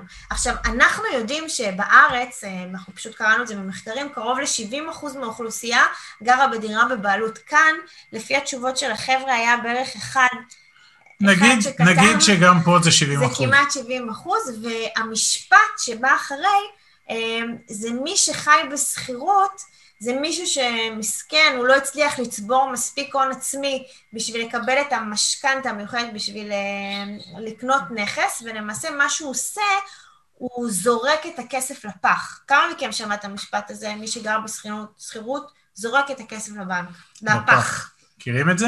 מי שמע את המשפט הזה? בטח. מה? מה? כן, מכירה. מכירים, מכירים. סבבה, אני רואה שאתם כותבים בצ'אט, אני תכף אה, זה. ואז פתאום קרה מצב שאנשים, מרוב שהם בלחץ לא לזרוק כסף לפ- לפח, אז המרוץ הוא לא לעבר לדירה, פתאום נהיה מרוץ בכלל לצבור הון עצמי, כי אנשים אין להם הון עצמי. את- אתם מבינים? כאילו, מאיפה הם הביאו כסף? אז הם רצים לצ- לצבור הון עצמי בשביל שהם בכלל יוכלו להגיע לבנק לבקש... אה, את ה-75 אחוז הנוספים. נכון. ועכשיו, מה שאנחנו כאילו רוצים לעשות פה, לתת לכם איזשהו, זה כמו אה, fast forward, כאילו קדימה, אנחנו רוצים רגע להראות לכם שאפשר אה, אפשר גם אחרת, כי זה באמת קשה לנו גם עם מה שהתקשורת עושה, שהיא מדברת על זה כל כך הרבה, וזה גם מלחיץ, אוקיי? זה מלחיץ, כי זה משפיע על כל מהלך החיים שלכם, כי יכול להיות שאתם עכשיו לומדים, ואז אתם מסיימים ללמוד, ואתם אומרים, רגע, אני צריך להרוויח, אני צריך להשתכר באיזושהי עבודה, כי אני צריך לקחת משכנתה, ואתם לא שמים לב שהתודעה שלכם היא כל כך מכוונת, המשכנתה, שאם לא עצרתם לחשוב על זה, אתם נפלתם כבר בפח. את- אתם מבינים? התודעה שאני דיברתי עליה קודם, זה מה שקרה לנו שלא עצרנו רגע לחשוב, אוקיי? לא עצרנו לחשוב מה באמת החלום שלנו. ופה אנחנו רוצים לעשות לכם איזה wake-up call, וזה למעשה סיכום של אבא עשיר אבא עני. הוא מדבר על ההבדל בין נכס לנטל, אוקיי? מחירי הנדל"ן, דיברנו על זה קודם, הם עולים בהתמדה, ואז המשוואה היא מאוד מאוד פשוטה. אתה רוכש, אה, המשוואה מאוד פשוטה, אתה קונה נכסים שמניבים לך כסף, ואתה לא קונה נטל שלמעשה שודד אותך, אוקיי? כי היום, היום, 2020, אתה קונה במחירים מאוד גבוהים, המינוף גבוה ויקר, ואם נעשה שווה, זו עסקה כלכלית מאוד מאוד לא טובה. עכשיו תגידו לי אתם, מה אתם מרגישים עם ההגדרה של נכס ונטל? איך אתם רואים את זה? אני רוצה רק להבין, אם בעצם את אומרת שזה נטל, אבל אם אני אשכיר דירה, אז את אותו כסף של המשכנתה אני אשלם על הדירה. מעולה. זה שלב מתקדם, אני תכף אדבר עליו. אוקיי. מצוין. תגידו לי אבל את ההגדרה שלכם. האם, האם, נכס, זה, האם נכס חייב להיות נטל או יש ביניהם הבדל? אוקיי? הוא מפסיק להיות נטל ברגע שאתה מפסיק להיות משועבד אליו. אוקיי, יפה. כמה זמן ואז זה... הוא נחשב, ואז הוא נחשב בתור נכס, ואז הוא יכול גם להניב לך תפוקה. אבל אם המצב הפוך וכל החיים שלך סובבים סביבו, אז הוא נטל. כן. הוא, הוא, הוא נטל בגלל שהוא נוטל מכם כסף כל חודש, בסדר? גבוהה ונכס זה הכנסה חודשית גבוהה, בקיצור. זה... לא שמענו? עוד פעם תגיד. נכס זה הכנסה חודשית גבוהה, ונטל זה הוצאה חודשית גבוהה. לא, זה לא חייב להיות חודשי. בוא, בוא נלך מאוד, מאוד בכללי. נכס זה מה שמכניס לנו כסף, להלן דירה שאנחנו, שלנו, ש... כמו שהבחורה אמרה, דירה שבעלותנו, שאולי מושכרת כן. למישהו, ומה שמשלמים לנו עבורה הוא, הוא גבוה ממה ששילמנו עבורו. זה אחד, והוא גם מגדיל לנו את ההון, ונטל זה מה שנוטל מאיתנו כסף. ולכן הבית שבו אנחנו גרים, שקנינו במיטב כספנו, תמיד הוא יהיה נטל. אגב, גם אחרי שנגמור לשלם את המשכנתה הוא יהיה נטל, כי אנחנו נשפץ אותו, אז הוא יוציא לנו כסף. אנחנו נחליף בו את המזגן, הוא יוציא לנו כסף. בפסח אנחנו נצבע אותו, הוא יוציא לנו... אנחנו כל הזמן מוצאים עליו כסף, בסדר?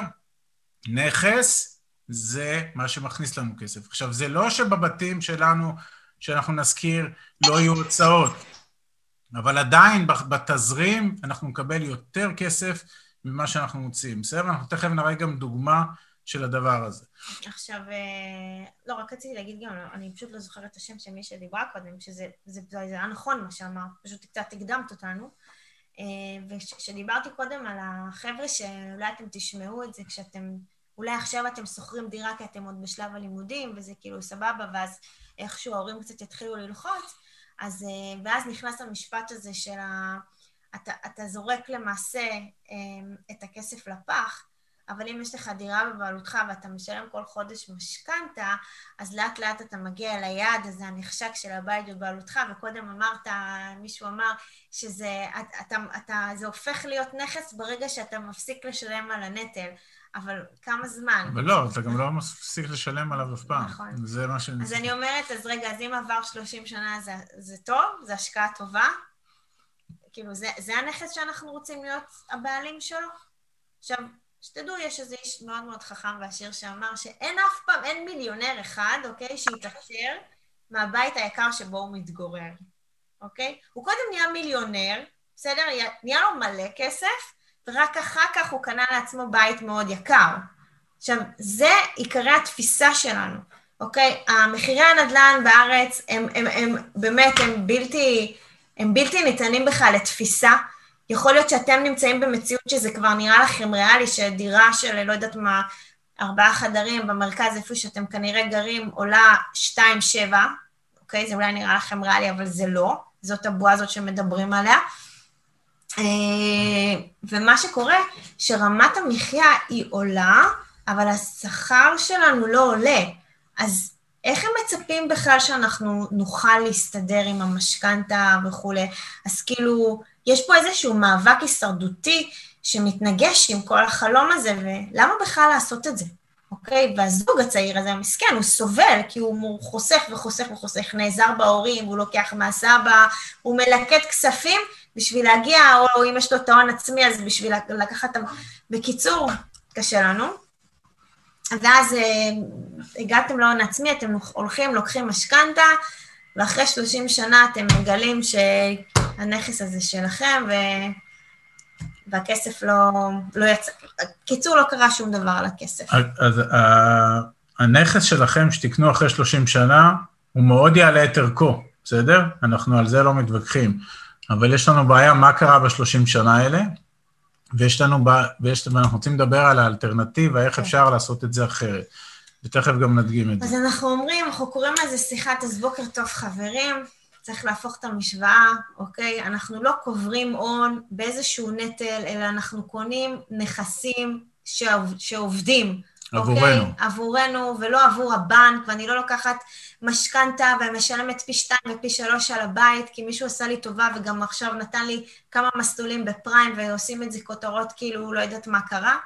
ואותם 250 אלף שקל, שזה בערך ההון, שאתה, ההון המינימלי שאתה צריך בשביל בכלל לקבל משכנתה שמישהו בבנק המשכנתה יסתכל עליך. בשביל דירה של מיליון. בוא, כן, בוא אני, נקרא לילד בשמו. איפה יש בכלל דירה של מיליון? אז אנחנו רוצים שהכסף הזה היום כבר ישמש אתכם לקניית נכס ולא להיות על, על נטל. עכשיו, יכול להיות שיש כאן חבר'ה שאומרים, תקשיבי, אולי קצת מגזימה, אבל אני כן רוצה נטל בארץ, ואני... נכס. סליחה. אין נטל. כן, נטל, אנחנו קוראים לזה נטל. אני כן רוצה שהנכס שלי יהיה בארץ, ואני רוצה לראות, להיות בדירה בבעלות, ואז אנחנו אומרים, סבבה, סבבה, לכו על זה, אבל באמת תשימו לב, כמו שהבחורה החמודה אמרה קודם, שאתם תקנו את הנכס, אבל שמי שגר בנכס במקומכם, אוקיי? מי שמשלם לכם למעשה את ההלוואה, הוא או שהוא ברייק איבן, או שאפילו נשאר לכם איזשהו עודף, שאולי עם העודף הזה אנחנו יכולים להשתמש בו ולעשות ממנו דברים, ואז הפכנו את החשיבה, חשיבה השקעתית משל משקיע ולא של שוקע, אוקיי? וברגע שעשינו את הטוויסט הזה, למעשה כבר הכל יותר פשוט, אנחנו עושים כמו סוג של copy-paste ואנחנו נותנים להון זול לעבוד באפיקים הרבה יותר רווחים. זה לא פיזיקה גרעינית, זה פשוט, אוקיי? עכשיו, על איתור של הזדמנויות ואיך בוחרים, אולי שבאמת יכול תוך עשר שנים אתם יכולים לקנות לעצמכם את הרווחה הכלכלית ברגע שאתם מחליטים על הכמה ומתי שלכם, וזהו, רק לקוריוז, לסיום, אנחנו, סיום הפרק הזה, אנחנו מכרנו את כל הדירות שלנו בארץ. שתיים. אה, לא, בסדר, מכרנו את הבית שלנו. את הנכסים שקנינו בארץ, גם לבד, גם ביחד, אה, והבנו שאנחנו ממקסמים את הכסף, אוקיי? הבנו גם שהרבה אנשים בארץ לא יודעים לחשב אה, כמה הבית שלהם עושה. אנשים בישראל לא ידעו לחשב תשואה. הם לא הסתכלו באחוזים כמה הכסף שלי באמת עבד, אלא היה נראה להם שאם הבית שלי עושה לי 3,000-5,000 שקל בחודש, זה מספיק. אבל הם לא עצרו לבדוק את ההשקעה של הכסף שהם שמו על אותו נטל, האם היא באמת יפה. ואז הם ראו ש... יש לכם מושג כמה עושים כאילו תשואה בארץ? על בתים? אתם יודעים? מספרים? 3 אחוז. כמה? 6. בארץ? שלוש אחוז.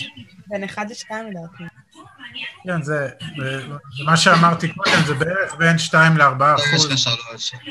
זה המספרים. אם זה שש, אז אה, תבדקו שהכל חוקי שם, אבל יכול להיות פה ושם, רוב, ה, רוב, רוב ההצעות בארץ הן באזור ה-2-3 אחוז.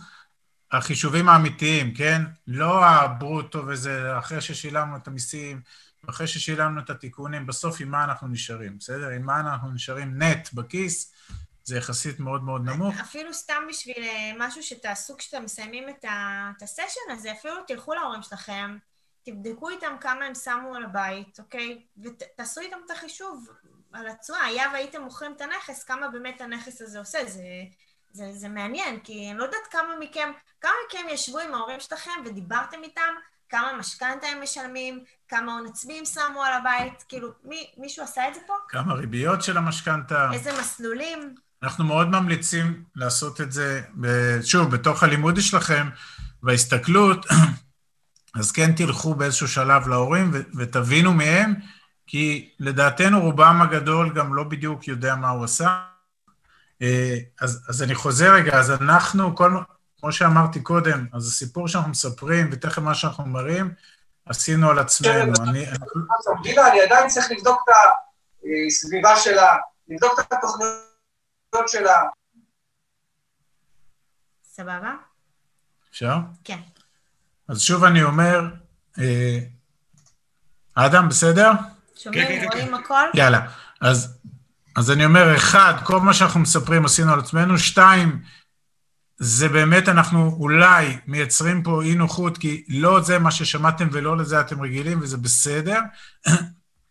ושלוש, תזכרו, אמרנו נדל"ן, הסברנו למה נדל"ן, הסברנו למה נדל"ן בחו"ל, בעיקר, בעיקר, בעיקר, ושימו לב, בנדל"ן, היופי בנדל"ן, זה היכולת למנף כספים, להביא כספים מבחוץ ולעשות איתם כסף מכסף שהוא לא שלנו. חבר'ה, מי שמבין את זה יכול להיות מאוד מאוד עשיר.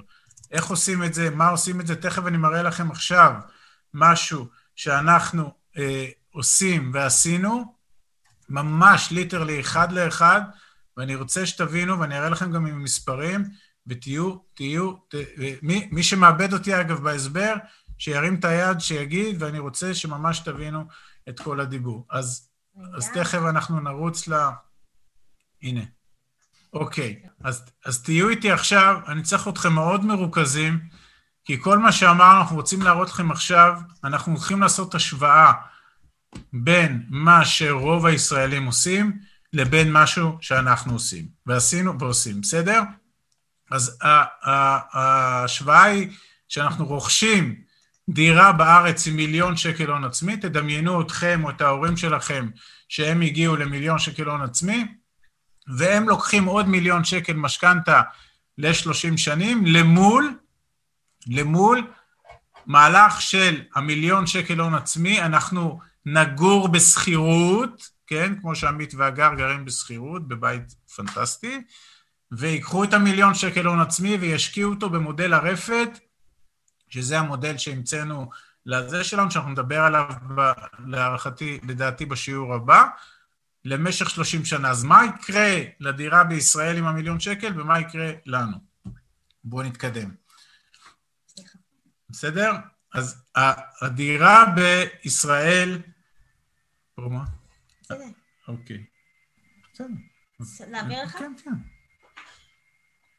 אז הדירה בישראל, אה, כשאנחנו, כשאנחנו אה, ניקח, נקנה אותה עם, ה, עם המיליון שקל שלנו, בסדר? וניקח מהבנק עוד מיליון שקל, שימו לב למספרים, המספרים פה הם אומנם גסים, אבל זה מאוד קרובים למציאות, אולי אפילו המציאות גרועה יותר, בסדר? אבל על המיליון שקל שניקח הלוואה, משכנתה, ל-30 שנה, אנחנו נחזיר לבנק כל חודש כ-5,500 שקל, שהם יהיו מורכבים מהמשכנתה ומביטוח חיים, כי הבנק לא פראייר. כשהוא נותן לכם מיליון שקל, הוא גם אומר לכם, תעשו ביטוח חיים, לפחות בגובה המיליון שקל הזה, שאם תתפגרו, שהביטוח חיים שלכם ישלם את המשכנתה, בסדר? אז תבינו, על המיליון שקל שלקחנו, נחזיר אחרי 30 שנה, נחזיר שני מיליון. מיליון אחד זה הקרן שקיבלנו מתנה מהבנק, ומיליון אחד יהיה הריבית והביטוחים. בסדר? מי שלא הבין, אני אומר עוד פעם, לקחנו מיליון, אחרי 30 שנה סך הכסף שנחזיר לבנק הוא שני מיליון. מיליון קרן ומיליון הריבית. ואם אני מסתכל, הסתכלות של נגיד והבית עולה עליית ערך של שלושה אחוז בשנה, אז אחרי 30 שנה נגדיל את, ה, את ה, זה שלנו ב-90 אחוז, והשווי של הבית שלנו אחרי 30 שנה יהיה שווה 3.8 מיליון שקל. לכאורה עסקה מאוד טובה, תזכרו, נכנסנו עם מיליון, בני 30, יצאנו בגיל 60 עם 3.8 מיליון. מה הבעיה שלי, אגב, עם הדבר הזה? למישהו יש רעיון מה הבעיה עם זה? ממה חיית מגיל 30 עד גיל 60? מצוין, לא רק ממה חיית, כי אתה חיית מהעבודה, אבל השאלה היא אחרת, האם המיליון שלנו שהשקענו בבית במשך השלושים שנה האלה, היה יכול לסייע לנו, האם הוא היה יכול להיות המשכורת השלישית? תלכו אחרי הסשן ותשאלו את ההורים, האם הם היו שמחים לקבל משכורת שלישית? אבא עובד קשה, אמא עובד קשה? ויד נעלמה של הכנסות פסיביות תכניס משכורת שלישית, האם זה אפשרי? אם כן, אז בואו נראה רגע את הדברים אחרת. יופי, עכשיו אני מספר לכם מה אנחנו עושים, מה אנחנו עושים במודל שלנו, יש לנו אפילו השקעות בדיוק כמו אלה, בסדר? תזכרו, המיליון שקל שלנו, של, שהוא הון עצמי, לקחנו אותו והשקענו אותו במודל שלנו, אנחנו נדבר על המודל הזה פעם הבאה, והוא ייצר לנו 7% תשואה שנתית, שזה 70 אלף שקל, בסדר? זה, שימו לב, זה הבית מצד שמאל. אבל על המיליון הזה, נלך, ניקח משכנתה. כמו בארץ, ניקח עוד 75 אחוז, ניקח שלושה מיליון משכנתה, בסדר? והמשכנתה הזאת תעלה לנו חמישה אחוז ריבית בשנה. חמישה, זה הרבה, זה יותר ממה שעשיתי לכם בארץ. עכשיו שימו לב, עם השלושה מיליון הנוספים, נקנה עוד שלושה בתים, בסדר? קנינו עם מיליון בית אחד לצורך העניין, ועם שלושה מיליון קנינו עוד שלושה בתים. השלושה בתים האלה יניבו שבעה אחוז, כמו שהמיליון, כמו שהבית האחד מניב שבעה אחוז, אבל אני מוריד מהם כל שנה חמישה אחוז, כי זה ההחזר שלי לבנק על ההלוואה שהוא נתן, אני אחזיר פה רק ריבית, לא קרן. בסדר? ואז זה אומר שנשארתי רק עם שני אחוז. כלומר, שני אחוז מהשלושה מיליון הנוספים הם שישים אלף שקל. ואז מה קורה לי כל שנה? יש לי שבעים אלף שקל מהבית שלי, ועוד 60 אלף מהשני אחוז שנותרו לי מהמינוף, זוכרים שאמרנו לעשות כסף מכסף של אחרים, זה 130 אלף שקל בחודש, סליחה, בשנה, אני אחלק את זה ל-12, כמעט 11 אלף שקל, הנה משכורת שלישית. האם זה מובן? שאלו אם אפשר לקחת הלוואה כנגד נכס בחו"ל. כן, כן, כל מה שאני אומר, כל מה שאני אומר, הציור הזה, אנחנו עושים אותו פיזית היום וכבר כמה שנים טובות עם אחד מהגורמים שאיתם אנחנו משקיעים. יש לנו עוד כמה מודלים כאלה, אבל זה נוח לי להציג כי הוא מאוד מאוד ציורי. בסדר? יאללה, בואו נמשיך. אני רץ איתכם שש שנים. שש שנים אני רץ. אחרי שש שנים, וגם פה אני מדבר על עליית ערך של שלושה, שלושה אחוז שנתי, כמו שבארץ עלה שלושה אחוז שנתי. המיליון שלנו, אוקיי, עכשיו אנחנו מממשים את הנכסים, בסדר? לצורך העניין, מכרתי את הנכס ועם 15 אחוז רווח, למה? כי 3 אחוז כפול 5 שנים, בסדר? החל מהשנה השישית. המיליון שלנו יחזיר הביתה מיליון 150, בסדר? עכשיו שימו לב מה קרה לשלושה מיליון, גם השלושה מיליון שלקחנו עלו ב-15 אחוז, אז הם כבר שווים שלושה מיליון 450. מתוכם שלושה מיליון נחזיר לבנק, כי זאת הקרן, נכון? אבל נשארנו עם רווח 450 אלף שקל, בסדר? אנחנו בשנה השישית. לקחנו 150 רווח מההון העצמי שלנו, ועוד 450 רווח מהמינוף, ואנחנו מהשנה השישית נכנסים להשקעה, ההון העצמי שלנו הוא כבר מיליון שש מאות. התחלנו במיליון, אנחנו במיליון שש מאות, שכל השנים גם 11 אלף שקל נכנסים כל חודש, בסדר? קדימה, בואו נתקדם. יופי, עכשיו שימו לב מה קורה עם המיליון שש מאות. גם המיליון שש מאות מביא רק שבעה אחוז. רק שבעה אחוז, זה 112 אלף שקל בשנה. המיליון שש מאות, גם איתו נביא 75 אחוז מינוף, זה 4 מיליון 800. גם פה ניקח מינוף בעלות של חמישה אחוז ריבית, ואז נחזיר כל שנה כל, כל שנה לבנק את החמישה אחוז, אבל הדיירים שם ישלמו לנו שבעה אחוז, אז נשאר עם שני אחוז אצלנו בכיס. עד כאן אתם איתי? שאלות? הכל בסדר? מובן? יופי. אז. מי שיש לו שאלות ת- תעצרו אותי, כי זה חשוב נורא להבין את זה. זה מאוד חשוב.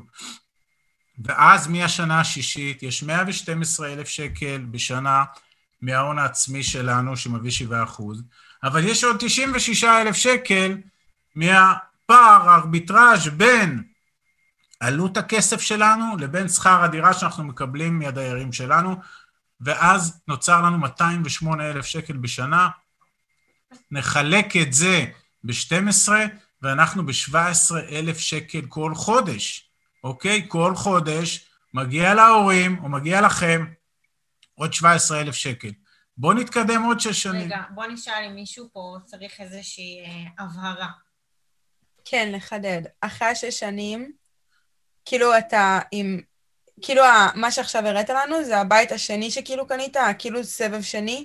אחרי, בש, כן, אחרי חמש שנים מכרתי את הכל, בסדר? ציפיתי לעליית ערך כמו בארץ, אמרתי בארץ זה עולה שלושה אחוז בשנה, כן. בסדר?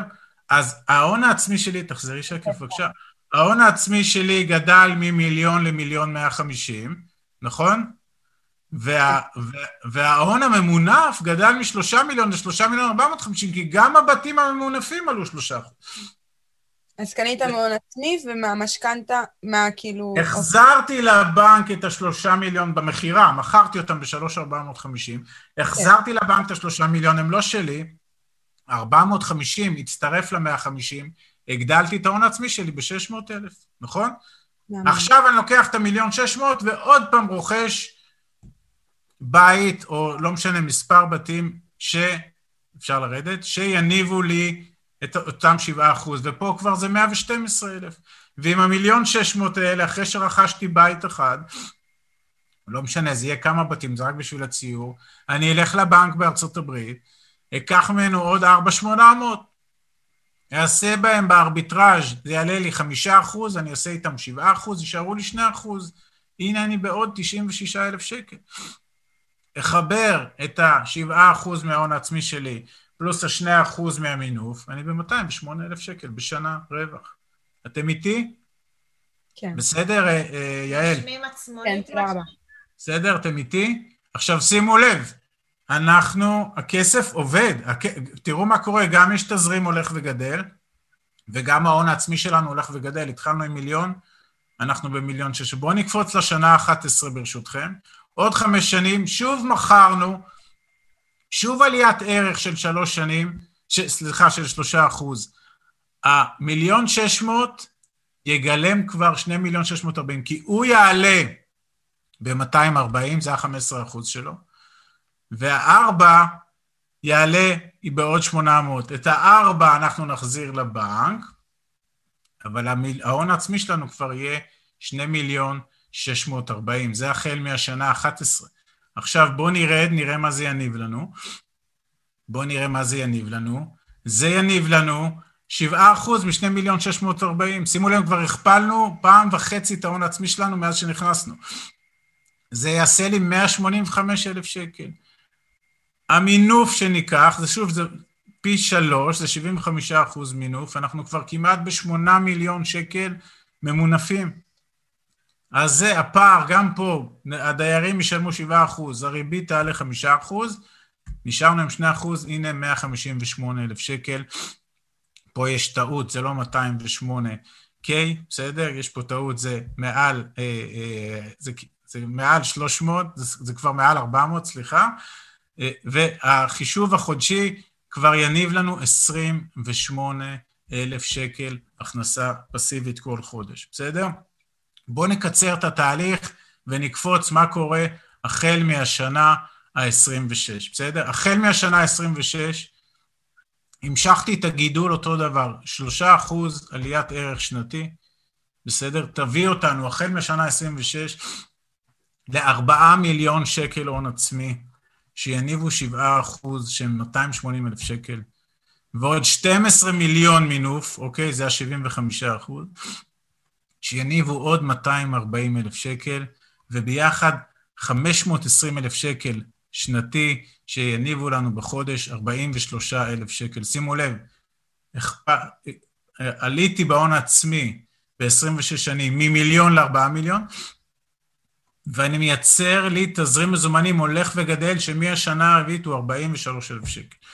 אוקיי? עכשיו, מי שמבין את הסיפור הזה, ומי שמבין את המתמטיקה, הוא לא יכול להישאר אדיש. נכון שעכשיו יתחילו אה, הסברים למה אי אפשר, ולמה בחו"ל, ולמה ולמה ולמה. למה אני מדבר איתכם? כי אנחנו עושים את זה, בסדר?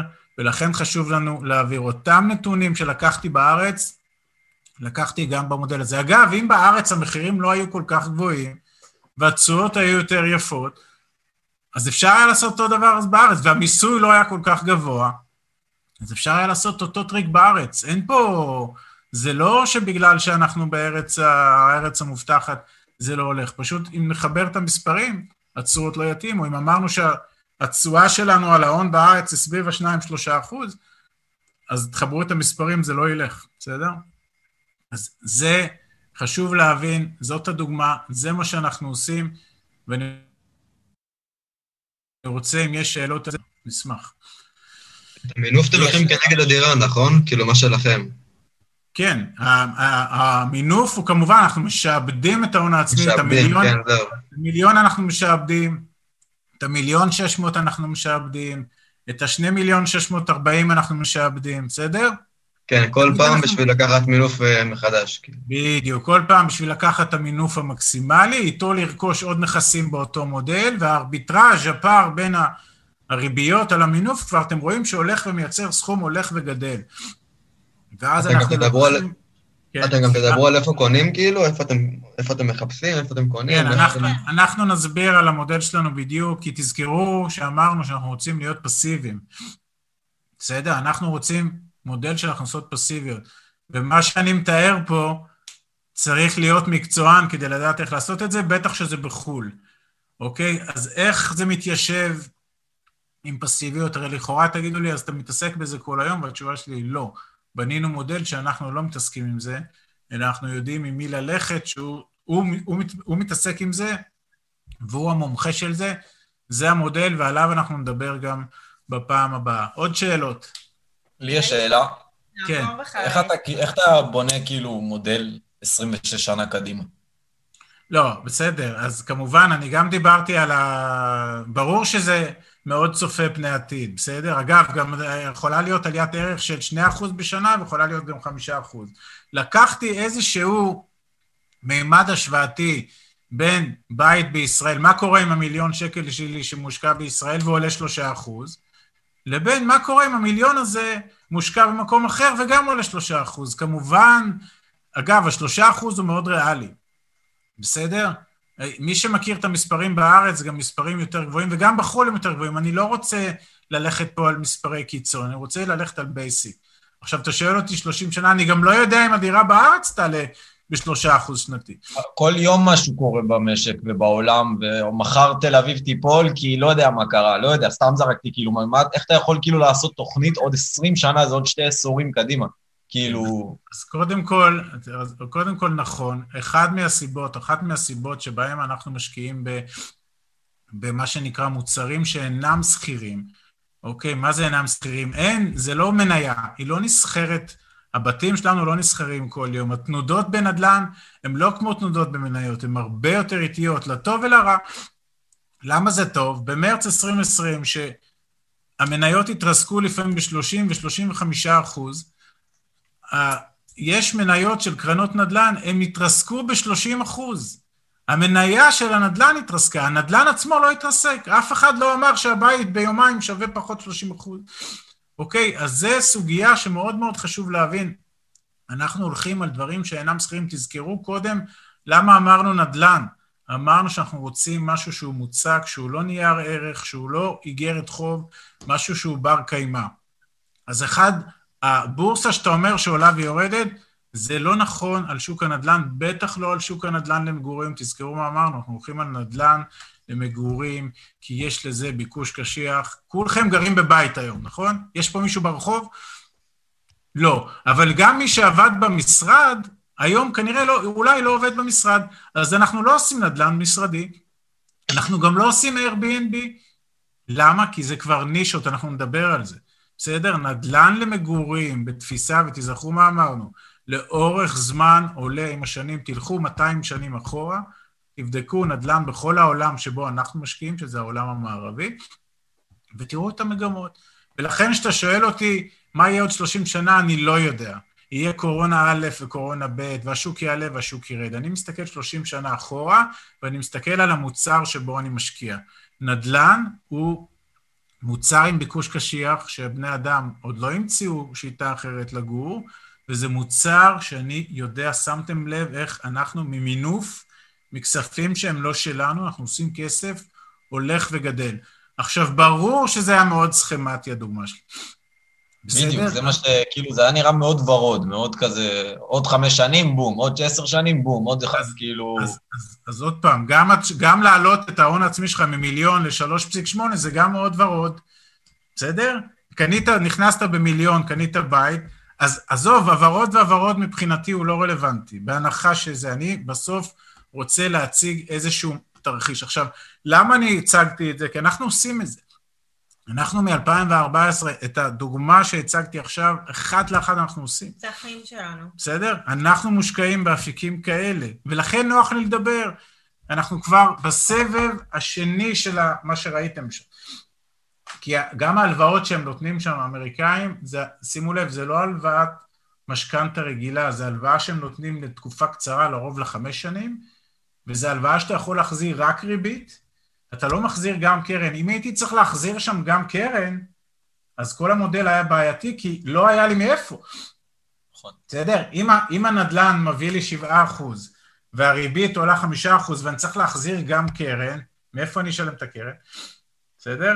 ולכן יש פה מודל שהוא נוח, מצד שני זה הלוואות רק לחמש שנים, ולכן כל חמש שנים עשיתי את הקפיצה הזאת. אבל בהנחה שכל חמש שנים אני גדל בהון עצמי ועליו מעמיס עוד משכנתה, ואיתה קונה עוד נכסים שמביאים לי רק 7 אחוז, יש גם יותר כמובן, אבל אני כל הזמן מכוון נמוך, בסדר? אז, והריבי, וה, וההלוואה הזאת עולה לי 5 אחוז, יש פה ארביטראז' שאתה יכול לצבוע. בסדר? כמובן... אפשר לשאול שאלה? כן, בטח. בטח, הייתה פה עוד שאלה, תכף נתייחס אליה. כן, אתם אומרים ש... שזה בעיקר בארצות הברית. אם אתם רוצים לפתוח מצלמות, זה יהיה אחלה, שנראה כן, את כולכם. כן, אין בעיה, שנייה. זה פה אחר כך. אהלן, שלום, מה נשמע? היי. כן. יופי, אחלה. ניב. אמרתם שאתם פועלים הרבה בשוק ארצות הברית באמת, עם כל העניין הזה של ההשקעות. עכשיו, ב-2008 הייתה התרסקות ענקית, שזה היה בדיוק בגלל דברים כאלה, הנה בואו קחו כסף, אין בעיה, בלי הון עצמי, בואו תחזירו את ההשקעות שלכם, ופשוט הכל קרס, כי אנשים בלי שום אה, ביסוס כלכלי לקחו הלוואות וקנו שלושה בתים. אז אה, מעניין אותי השאלה, איך האמריקאים משחררים כסף כל כך בקלות?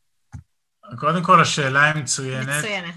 הם ממש לא משחררים כסף בקלות. כל מה שאני מספר, אם אני הייתי הולך עם העיניים היפות שלי לאמריקאי, אולי הייתי מקבל בעיטה בתחת, בסדר? אני, כעמית והגר, לא נוכל לעשות מה שהראיתי. אנחנו כן עושים את זה, כי אנחנו עושים את זה עם גורמים ישראלים שמצויים בשת"פ אסטרטגי עם גורמים אמריקאים, שהם חברות, זה לא פרטיים, חברות שפועלות לפי כללים. אגב, כללי הבנקאות מאז 2008 הוחמרו מאוד. השתנו. הוחמרו מאוד. עכשיו, זה לא... מה שקרה ב-2008, אנשים קיבלו 100% מימון ב-0% הון עצמי. אני באתי מיליון שקל כבר פנימה. לא באתי ב-0% הון עצמי, בסדר? עדיין היחס בין ההון העצמי שלי לבין המינוף הוא גבוה, אני מסכים איתך. אבל אם אתה, ניב, תלך לשם ותבקש את מה שהראיתי עכשיו, אף אחד לא ייתן לך. זה לא המודל שלנו, אני לא עושה את זה בעצמי, בסדר? ולכן השאלה היא נכונה, היא אבל, אני מסביר, זה לא קורה ככה. יש בנק, יש הרבה בנקים, יש מערכת בנקאית שעשתה קפיצה מאוד גדולה, שמאוד הקשיחה את התנאים, אפילו שנכון שהתנאים במרוצת ה-12 שנים האחרונות קצת התרופפו, אבל עדיין התנאים הם מאוד מורכבים, ולא נותנים לכל אחד לעשות את הדברים האלה. איפה שאנחנו עושים את זה, זה עובד, וזה עובד יפה. כן, עוד שאלות. יש איזשהו מינימום ש... של הון עצמי שצריך בשביל לקבל הלוואה מבנק בארצות הברית? כן, אז אה, בעולם שלנו, ואנחנו נדבר על זה בפרק הבא, בעולם שלנו אנחנו נכנסים להשקעות מסוג זה עם, עם הון עצמי בערך של 50, של 50 אלף דולר, בסדר? זה פרוסות המינימום בעולמות שלנו, בסדר? מה שהראיתי על מיליון אפשר לעשות גם עם 200 אלף שקל. איך? זה אני אסביר בפעם הבאה, אבל מבחינתך, אם אתה כן רוצה לזה, זה פרוסות ש, שכמובן אפשר יותר מזה, אבל לשאלתך אפשר עם 50 אלף דולר. אגב, הדולר היום מאוד נמוך, 50 אלף דולר זה בערך 160 אלף שקל. אז באופן תיאורטי, הציור הזה שהראיתי, אפשר להיות חלק ממנו גם מ-160 אלף שקל, בסדר? אני, אבל אשמור את זה לפעם הבאה, אחרת אף אחד לא יבוא. כן, סתם, מה עוד שאלו פה? מה באשר לשכירות חודשית שצריך לשלם במשך כל השנה? איזה שכירות חודשית? על הבית? לא... לא. לא הבנו. חבר'ה, המיליון שקל, מי ששאל את זה... נראה לי הוא מתכוון על הדירה שאתם גרים בה. השכירות שלנו? בבית שאנחנו גרים? לי. כן, זו השכירות היחידה כאילו שאפשר לחשוב. חבר'ה, תקשיבו, גם, גם מי שמשלם משכנתה ומי שמשלם שכירות, לשני הגורמים, לשתי המשפחות האלה יש סעיף תקציבי של דיור, 1,500 או 6,000 או 7,000 או 10,000 למשכנתה, או שמשלם את זה לשכר דירה, זה לא נעלם, בסדר? אם נחת עליכם בירושה בית במתנה, זה סיפור אחר, אבל בהנחה שהולכים לקנות בית בסיוע הבנק עם משכנתה, אז אתם תחזירו כל חודש לבנק הרבה כסף. אז או שתחזירו את הכסף לבנק, או שתשלמו שכירות, זה אותו כסף. לי שאלה אם אפשר. ברור, אנחנו פה לשאלות. אה, דיברתם על, אה, על התשואות בארץ שהן 2-3 אחוזים, ודיברתם גם על הלוואות מהבנק שהן 2-3 אחוזים, כאילו שאתה צריך להחזיר ריבית. אז בעצם לפי מה שאתם אומרים, אי אפשר להשקיע בארץ כי אתה מחליף כסף. רגע, שנייה. קודם כל, ההשקעות, ההלוואות בארץ הן לא 2-3 אחוז, הן יותר גבוהות. הן יותר. אז אתה, אז אתה מפסיד כסף. בגלל זה אני לא משקיע בארץ. בגלל זה אנחנו לא משקיעים בארץ. נכון, אבל אני יכול להגיד לך שאני מכיר הרבה עסקאות שהן... רגע, רגע, שנייה, שנייה, שנייה, שנייה. אפשר לעשות נדל"ן בארץ, שלא תבינו אותנו לא נכון. לא נכון. אפשר לעשות, ומטבע הדברים יש הזדמנויות ויש הכול. אנחנו אומרים בסוף כמכלול, כמכלול, ושוב, תזכרו, אנחנו לא רוצים להיות מקטטי הרגליים שמחפשים את ההזדמנויות. יצאנו לדרך בשביל הזמן שלנו. אני לא מחליף עבודה בעבודה. אני רוצה להיות בבית עם אשתי והילדים, ולעשות מה שבא לי, ולדבר בערב עם המכללה למינהל. אוקיי? אני לא רוצה עכשיו להיות מומחה הנדל"ן בשכונה X ברמת גן, ולהסתובב שם ולחפש דירה below market value. זה לא מעניין אותי, בסדר? זה לא אומר שאין עסקאות בארץ, וכולם מחפשים את העסקאות, וכולם מוצאים, וכולם יש טריקים, ולוקחים הלוואות. הכל אפשר. אני אומר, בסוף, אחד, זה מצריך הרבה עבודה, שתיים, הכסף פה יקר, שלוש, התשואות נמוכות. בסדר? אז אם אני אורז את הכל באריזה כזאת, אז אני רוצה לעשות את זה במקום אחר. גם יש אסטרטגיה שאנחנו מחליטים שאנחנו יוצאים לדרך איפה אנחנו עושים את זה ואיך. יכול להיות שאתה תאמר לנו, תקשיבו, אני, כשאני מחליט איך לצאת לדרך, אני ויודע את העסקאות האלה, וככה אני רוצה לעשות, וזה מצוין. כן. הנקודת יציאה שלנו מפה זה להפוך אתכם, כמו שאמרנו קודם, זה לראש של משקיע. ברגע שאתה בודק את השטח, שם את המספרים, יודע את העסקה על בוריה, עם מי שאתה נכנס לדרך, אתה סומך עליו, ראית את הלבן שבעיניים, דיברת איתו בעברית, אתה מכיר את הכל, רוץ על זה, אל תעצור אפילו לרגע. אל תשכנע גם אף אחד אם אתה צודק או לא, כל עוד אתה all in בעסקה, לך על זה. אני ועמית, באותו לילה שאנחנו יוצאים לדרך שסיפרנו לכם, החלטנו על אסטרטגיה, והאסטרטגיה הזו הייתה, יש את הנקודות, ואחת הנקודות גם הייתה איפה. אבל זה באמת, זה פרק שלם שאנחנו נרחיב עליו בסשן הבא, זה האיפה, האיפה, האיך והלמה. אפשר שאלה? בטח, בטח. בטח, בלי אפשר. סליחה שאני בלי מצלמה, אני ממחשב נייח. כן. אה, רק לדעת אה, מהבחינה של ההלוואה, של ה... סליחה, של ההשקעה שלכם בארצות הברית. Mm-hmm. מה השאלה? היא נעלמה לנו? אולי תנתק לה? מה השאלה? טוב. מקסימום לא שומעים אותי. אז את יכולה לכתוב. אז תכתבי. מישהו פה שאל האם בחו"ל יש זכות חזרה ללווה כמו בארץ? מה זאת אומרת? מה זה זכות חזרה? מה זה חזרה ללווה? כאילו שנגיד אם אני עכשיו לקחתי נכס ולא הצלחתי להחזיר את התשלום בו, אז ברגע שמכרתי, בארץ, כאילו, אני חייבת להשלים את הפער, נגיד, לבנק. האם בחו"ל, אם עכשיו הגעתי למצב שאני לא עומדת למכור את הנכס ולהחזיר אותו, אני צריכה להחזיר את הפער. בוודאי. אין פה... אה, אין פה אה, פילנטרופיה. הבנק נותן לך כסף כי הוא רוצה לעשות כסף, ואם את לא תחזירי לו כסף, הוא ייקח לך את הבית. בנקים זה בנקים זה בנקים, בסדר? בזה אין הבדל, אוקיי? אז אה, אה, זאת השאלה הזאת. אם תסבירו באופן פרקטי מול איזה גורם אנחנו צריכים להתנהל. כן, כן, אנחנו בטח. נדבר על זה, אמרתי, אנחנו נדבר על זה בפעם הבאה, נסביר איפה אנחנו משקיעים, לעומק. ואיך אנחנו בוחרים את ה... עם מי אנחנו משקיעים. ואמרתי גם, אה, או שאמרתי בהתחלה, שאם תרצו גם בסשן השלישי, שאנחנו נראה איך אנחנו בונים את האסטרטגיה הזאת עם זוגות שמדברים איתנו, אם יהיו פה אנשים שירצו שנעשה עליהם את הדוגמה, אז uh, נשמח לעשות את זה, כדי להסביר לכם מה אנחנו עושים יום-יום עם הרבה מאוד אנשים, אנחנו פשוט מסבירים להם מה אנחנו עושים ונותנים להם כלים. אגב, יש הרבה אה, אפשרויות להביא הון זול בארץ, לא, לאו דווקא מהבנק, ולאו דווקא בריביות גבוהות, וגם על זה נדבר, ואנחנו קוראים לזה איך למקסם את ההון שלנו ואיפה יש לנו הון סמוי. וכל מה שאני אומר לכם, אולי אתם מאוד צעירים, אבל אני בטוח שלהורים שלכם, לכל ההורים שלכם יש הרבה מאוד כסף שהם לא ערים לאפשרות להשתמש בו אחרת, בסדר? אני חלילה לא רוצה להגיד שההורים שלכם טמבלים, לא, לא, שהם לא. קנו בית זהו, בישראל. זהו, רצ... רציתי להגיד ש... תקשיבו, אנחנו מרצים גם ב... על חינוך פיננסי. עכשיו, כל הזמן אני אמרתי את זה, ואני מקווה שהבנתם את המסר. אנחנו לא שונים מכם בשום דבר, לא מכם, לא מההורים שלכם.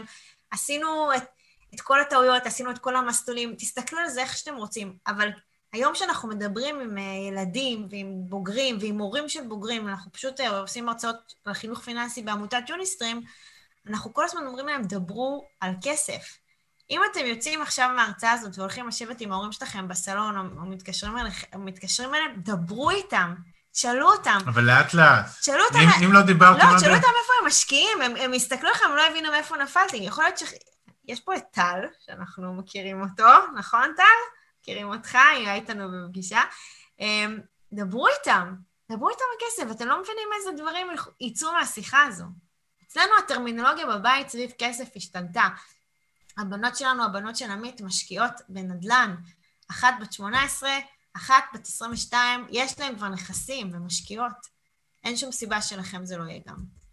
אבל לפני ההשקעה באמת היה חשוב להבין את, על מה אנחנו מדברים, ותנסו לחזור רגע ל... ל בזה, עזבו רגע את הסיפור שלנו שהחלטנו לטרוף את הקלפים, וזה, בעיניי השקף החשוב זה המשמעות של מה הולך להיות ב, ב, בעתיד שלכם, בסדר?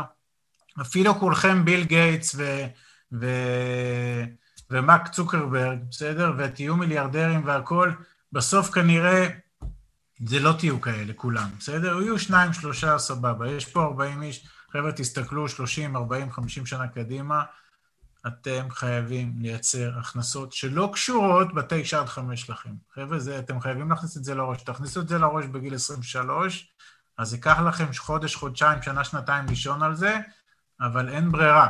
אין ברירה. עכשיו, זה לא כך נורא. כשמבינים איך לעשות את זה, זה גם לא מסובך. חשוב לנו, אתם שואלים אותי ברמה התודעתית, עזבו את הסיפור שלנו, קוקואים, לא קוקואים, מכרו את הבתים שלהם וכל... עזבו את זה. אתם צריכים בחשיבה להבין שהחיים שלכם הולכים להיות מאוד ארוכים ומאוד יקרים. מאוד.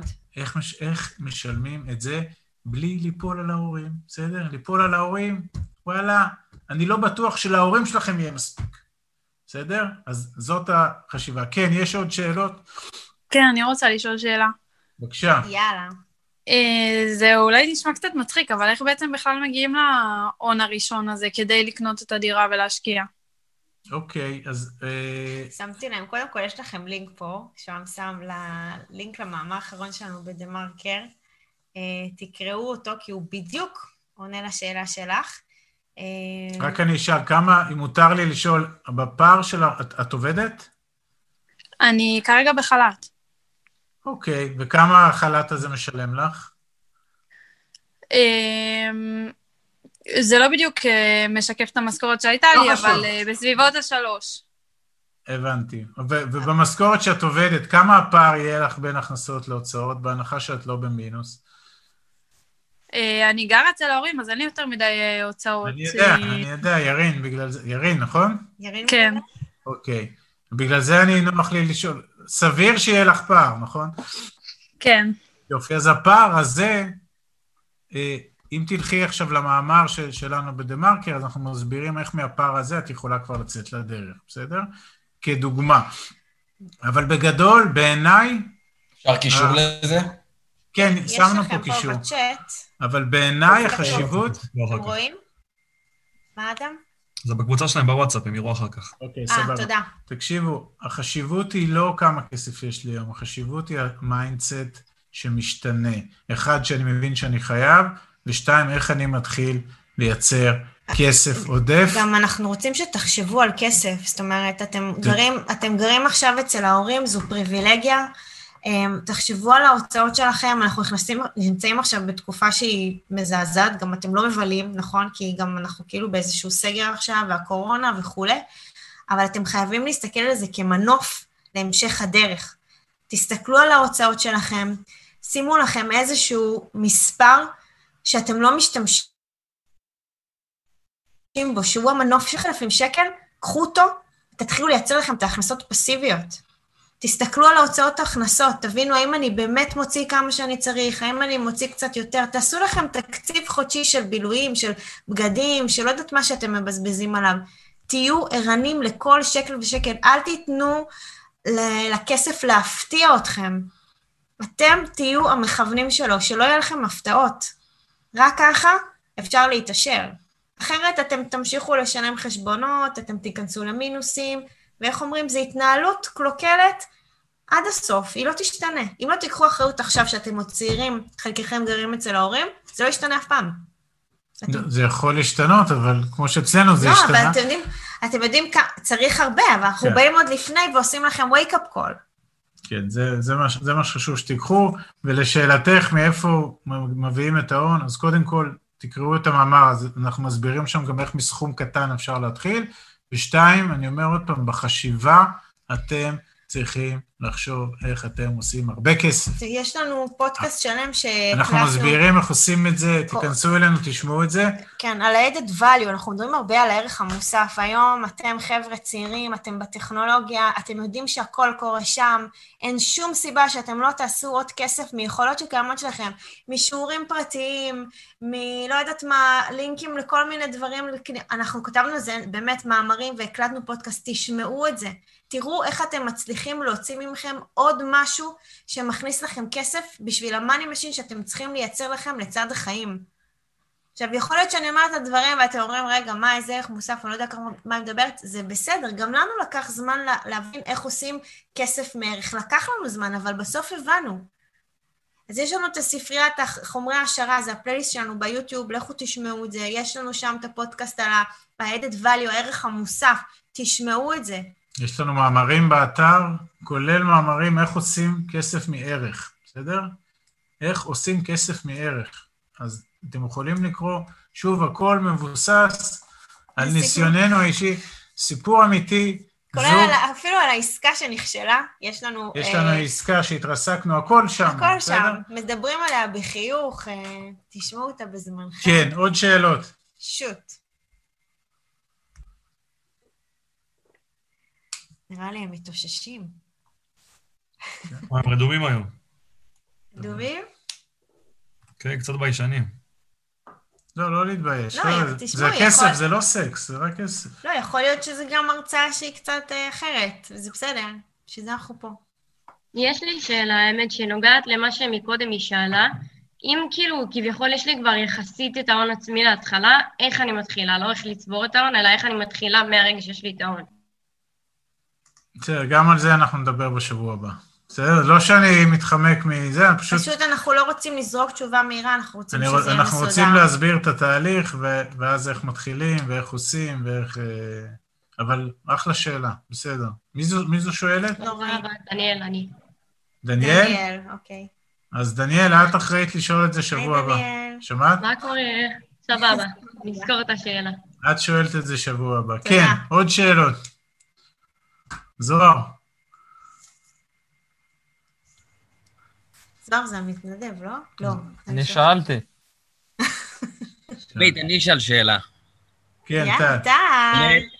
אז ככה, לא, היה לי פשוט פה אנשים, אז לא רציתי לדבר מקודם, אבל עכשיו אני... עכשיו אני איתכם, זהו. אני אגיד לכם. אני ואתם דיברנו כבר בפברואר, ואפילו התחלנו סוג של תהליך מסוים, הנה, הגר זוכרת, גם... אה, כאילו, אני עף עליכם ברמות. גם המודל, פצצה, והשחקני אלפא והכול. שאלה אחת שאני חייב תשובה עליה. אמרת שאת לא, כאילו, עמית אמר, כאילו, שתיכם ביחד, שאתם לא מאמינים בנדל"ן בארץ. אני רוצה לשאול אתכם למה לא לנצל את היתרון שיש לנו לקחת 75% ואת ההטבות של המיסוי, גם של מס רכישה שאין על דירה יחידה, דירה ראשונה, וגם את ההטבה של מס שבח ברגע שאני מוכר דירה עם רווח.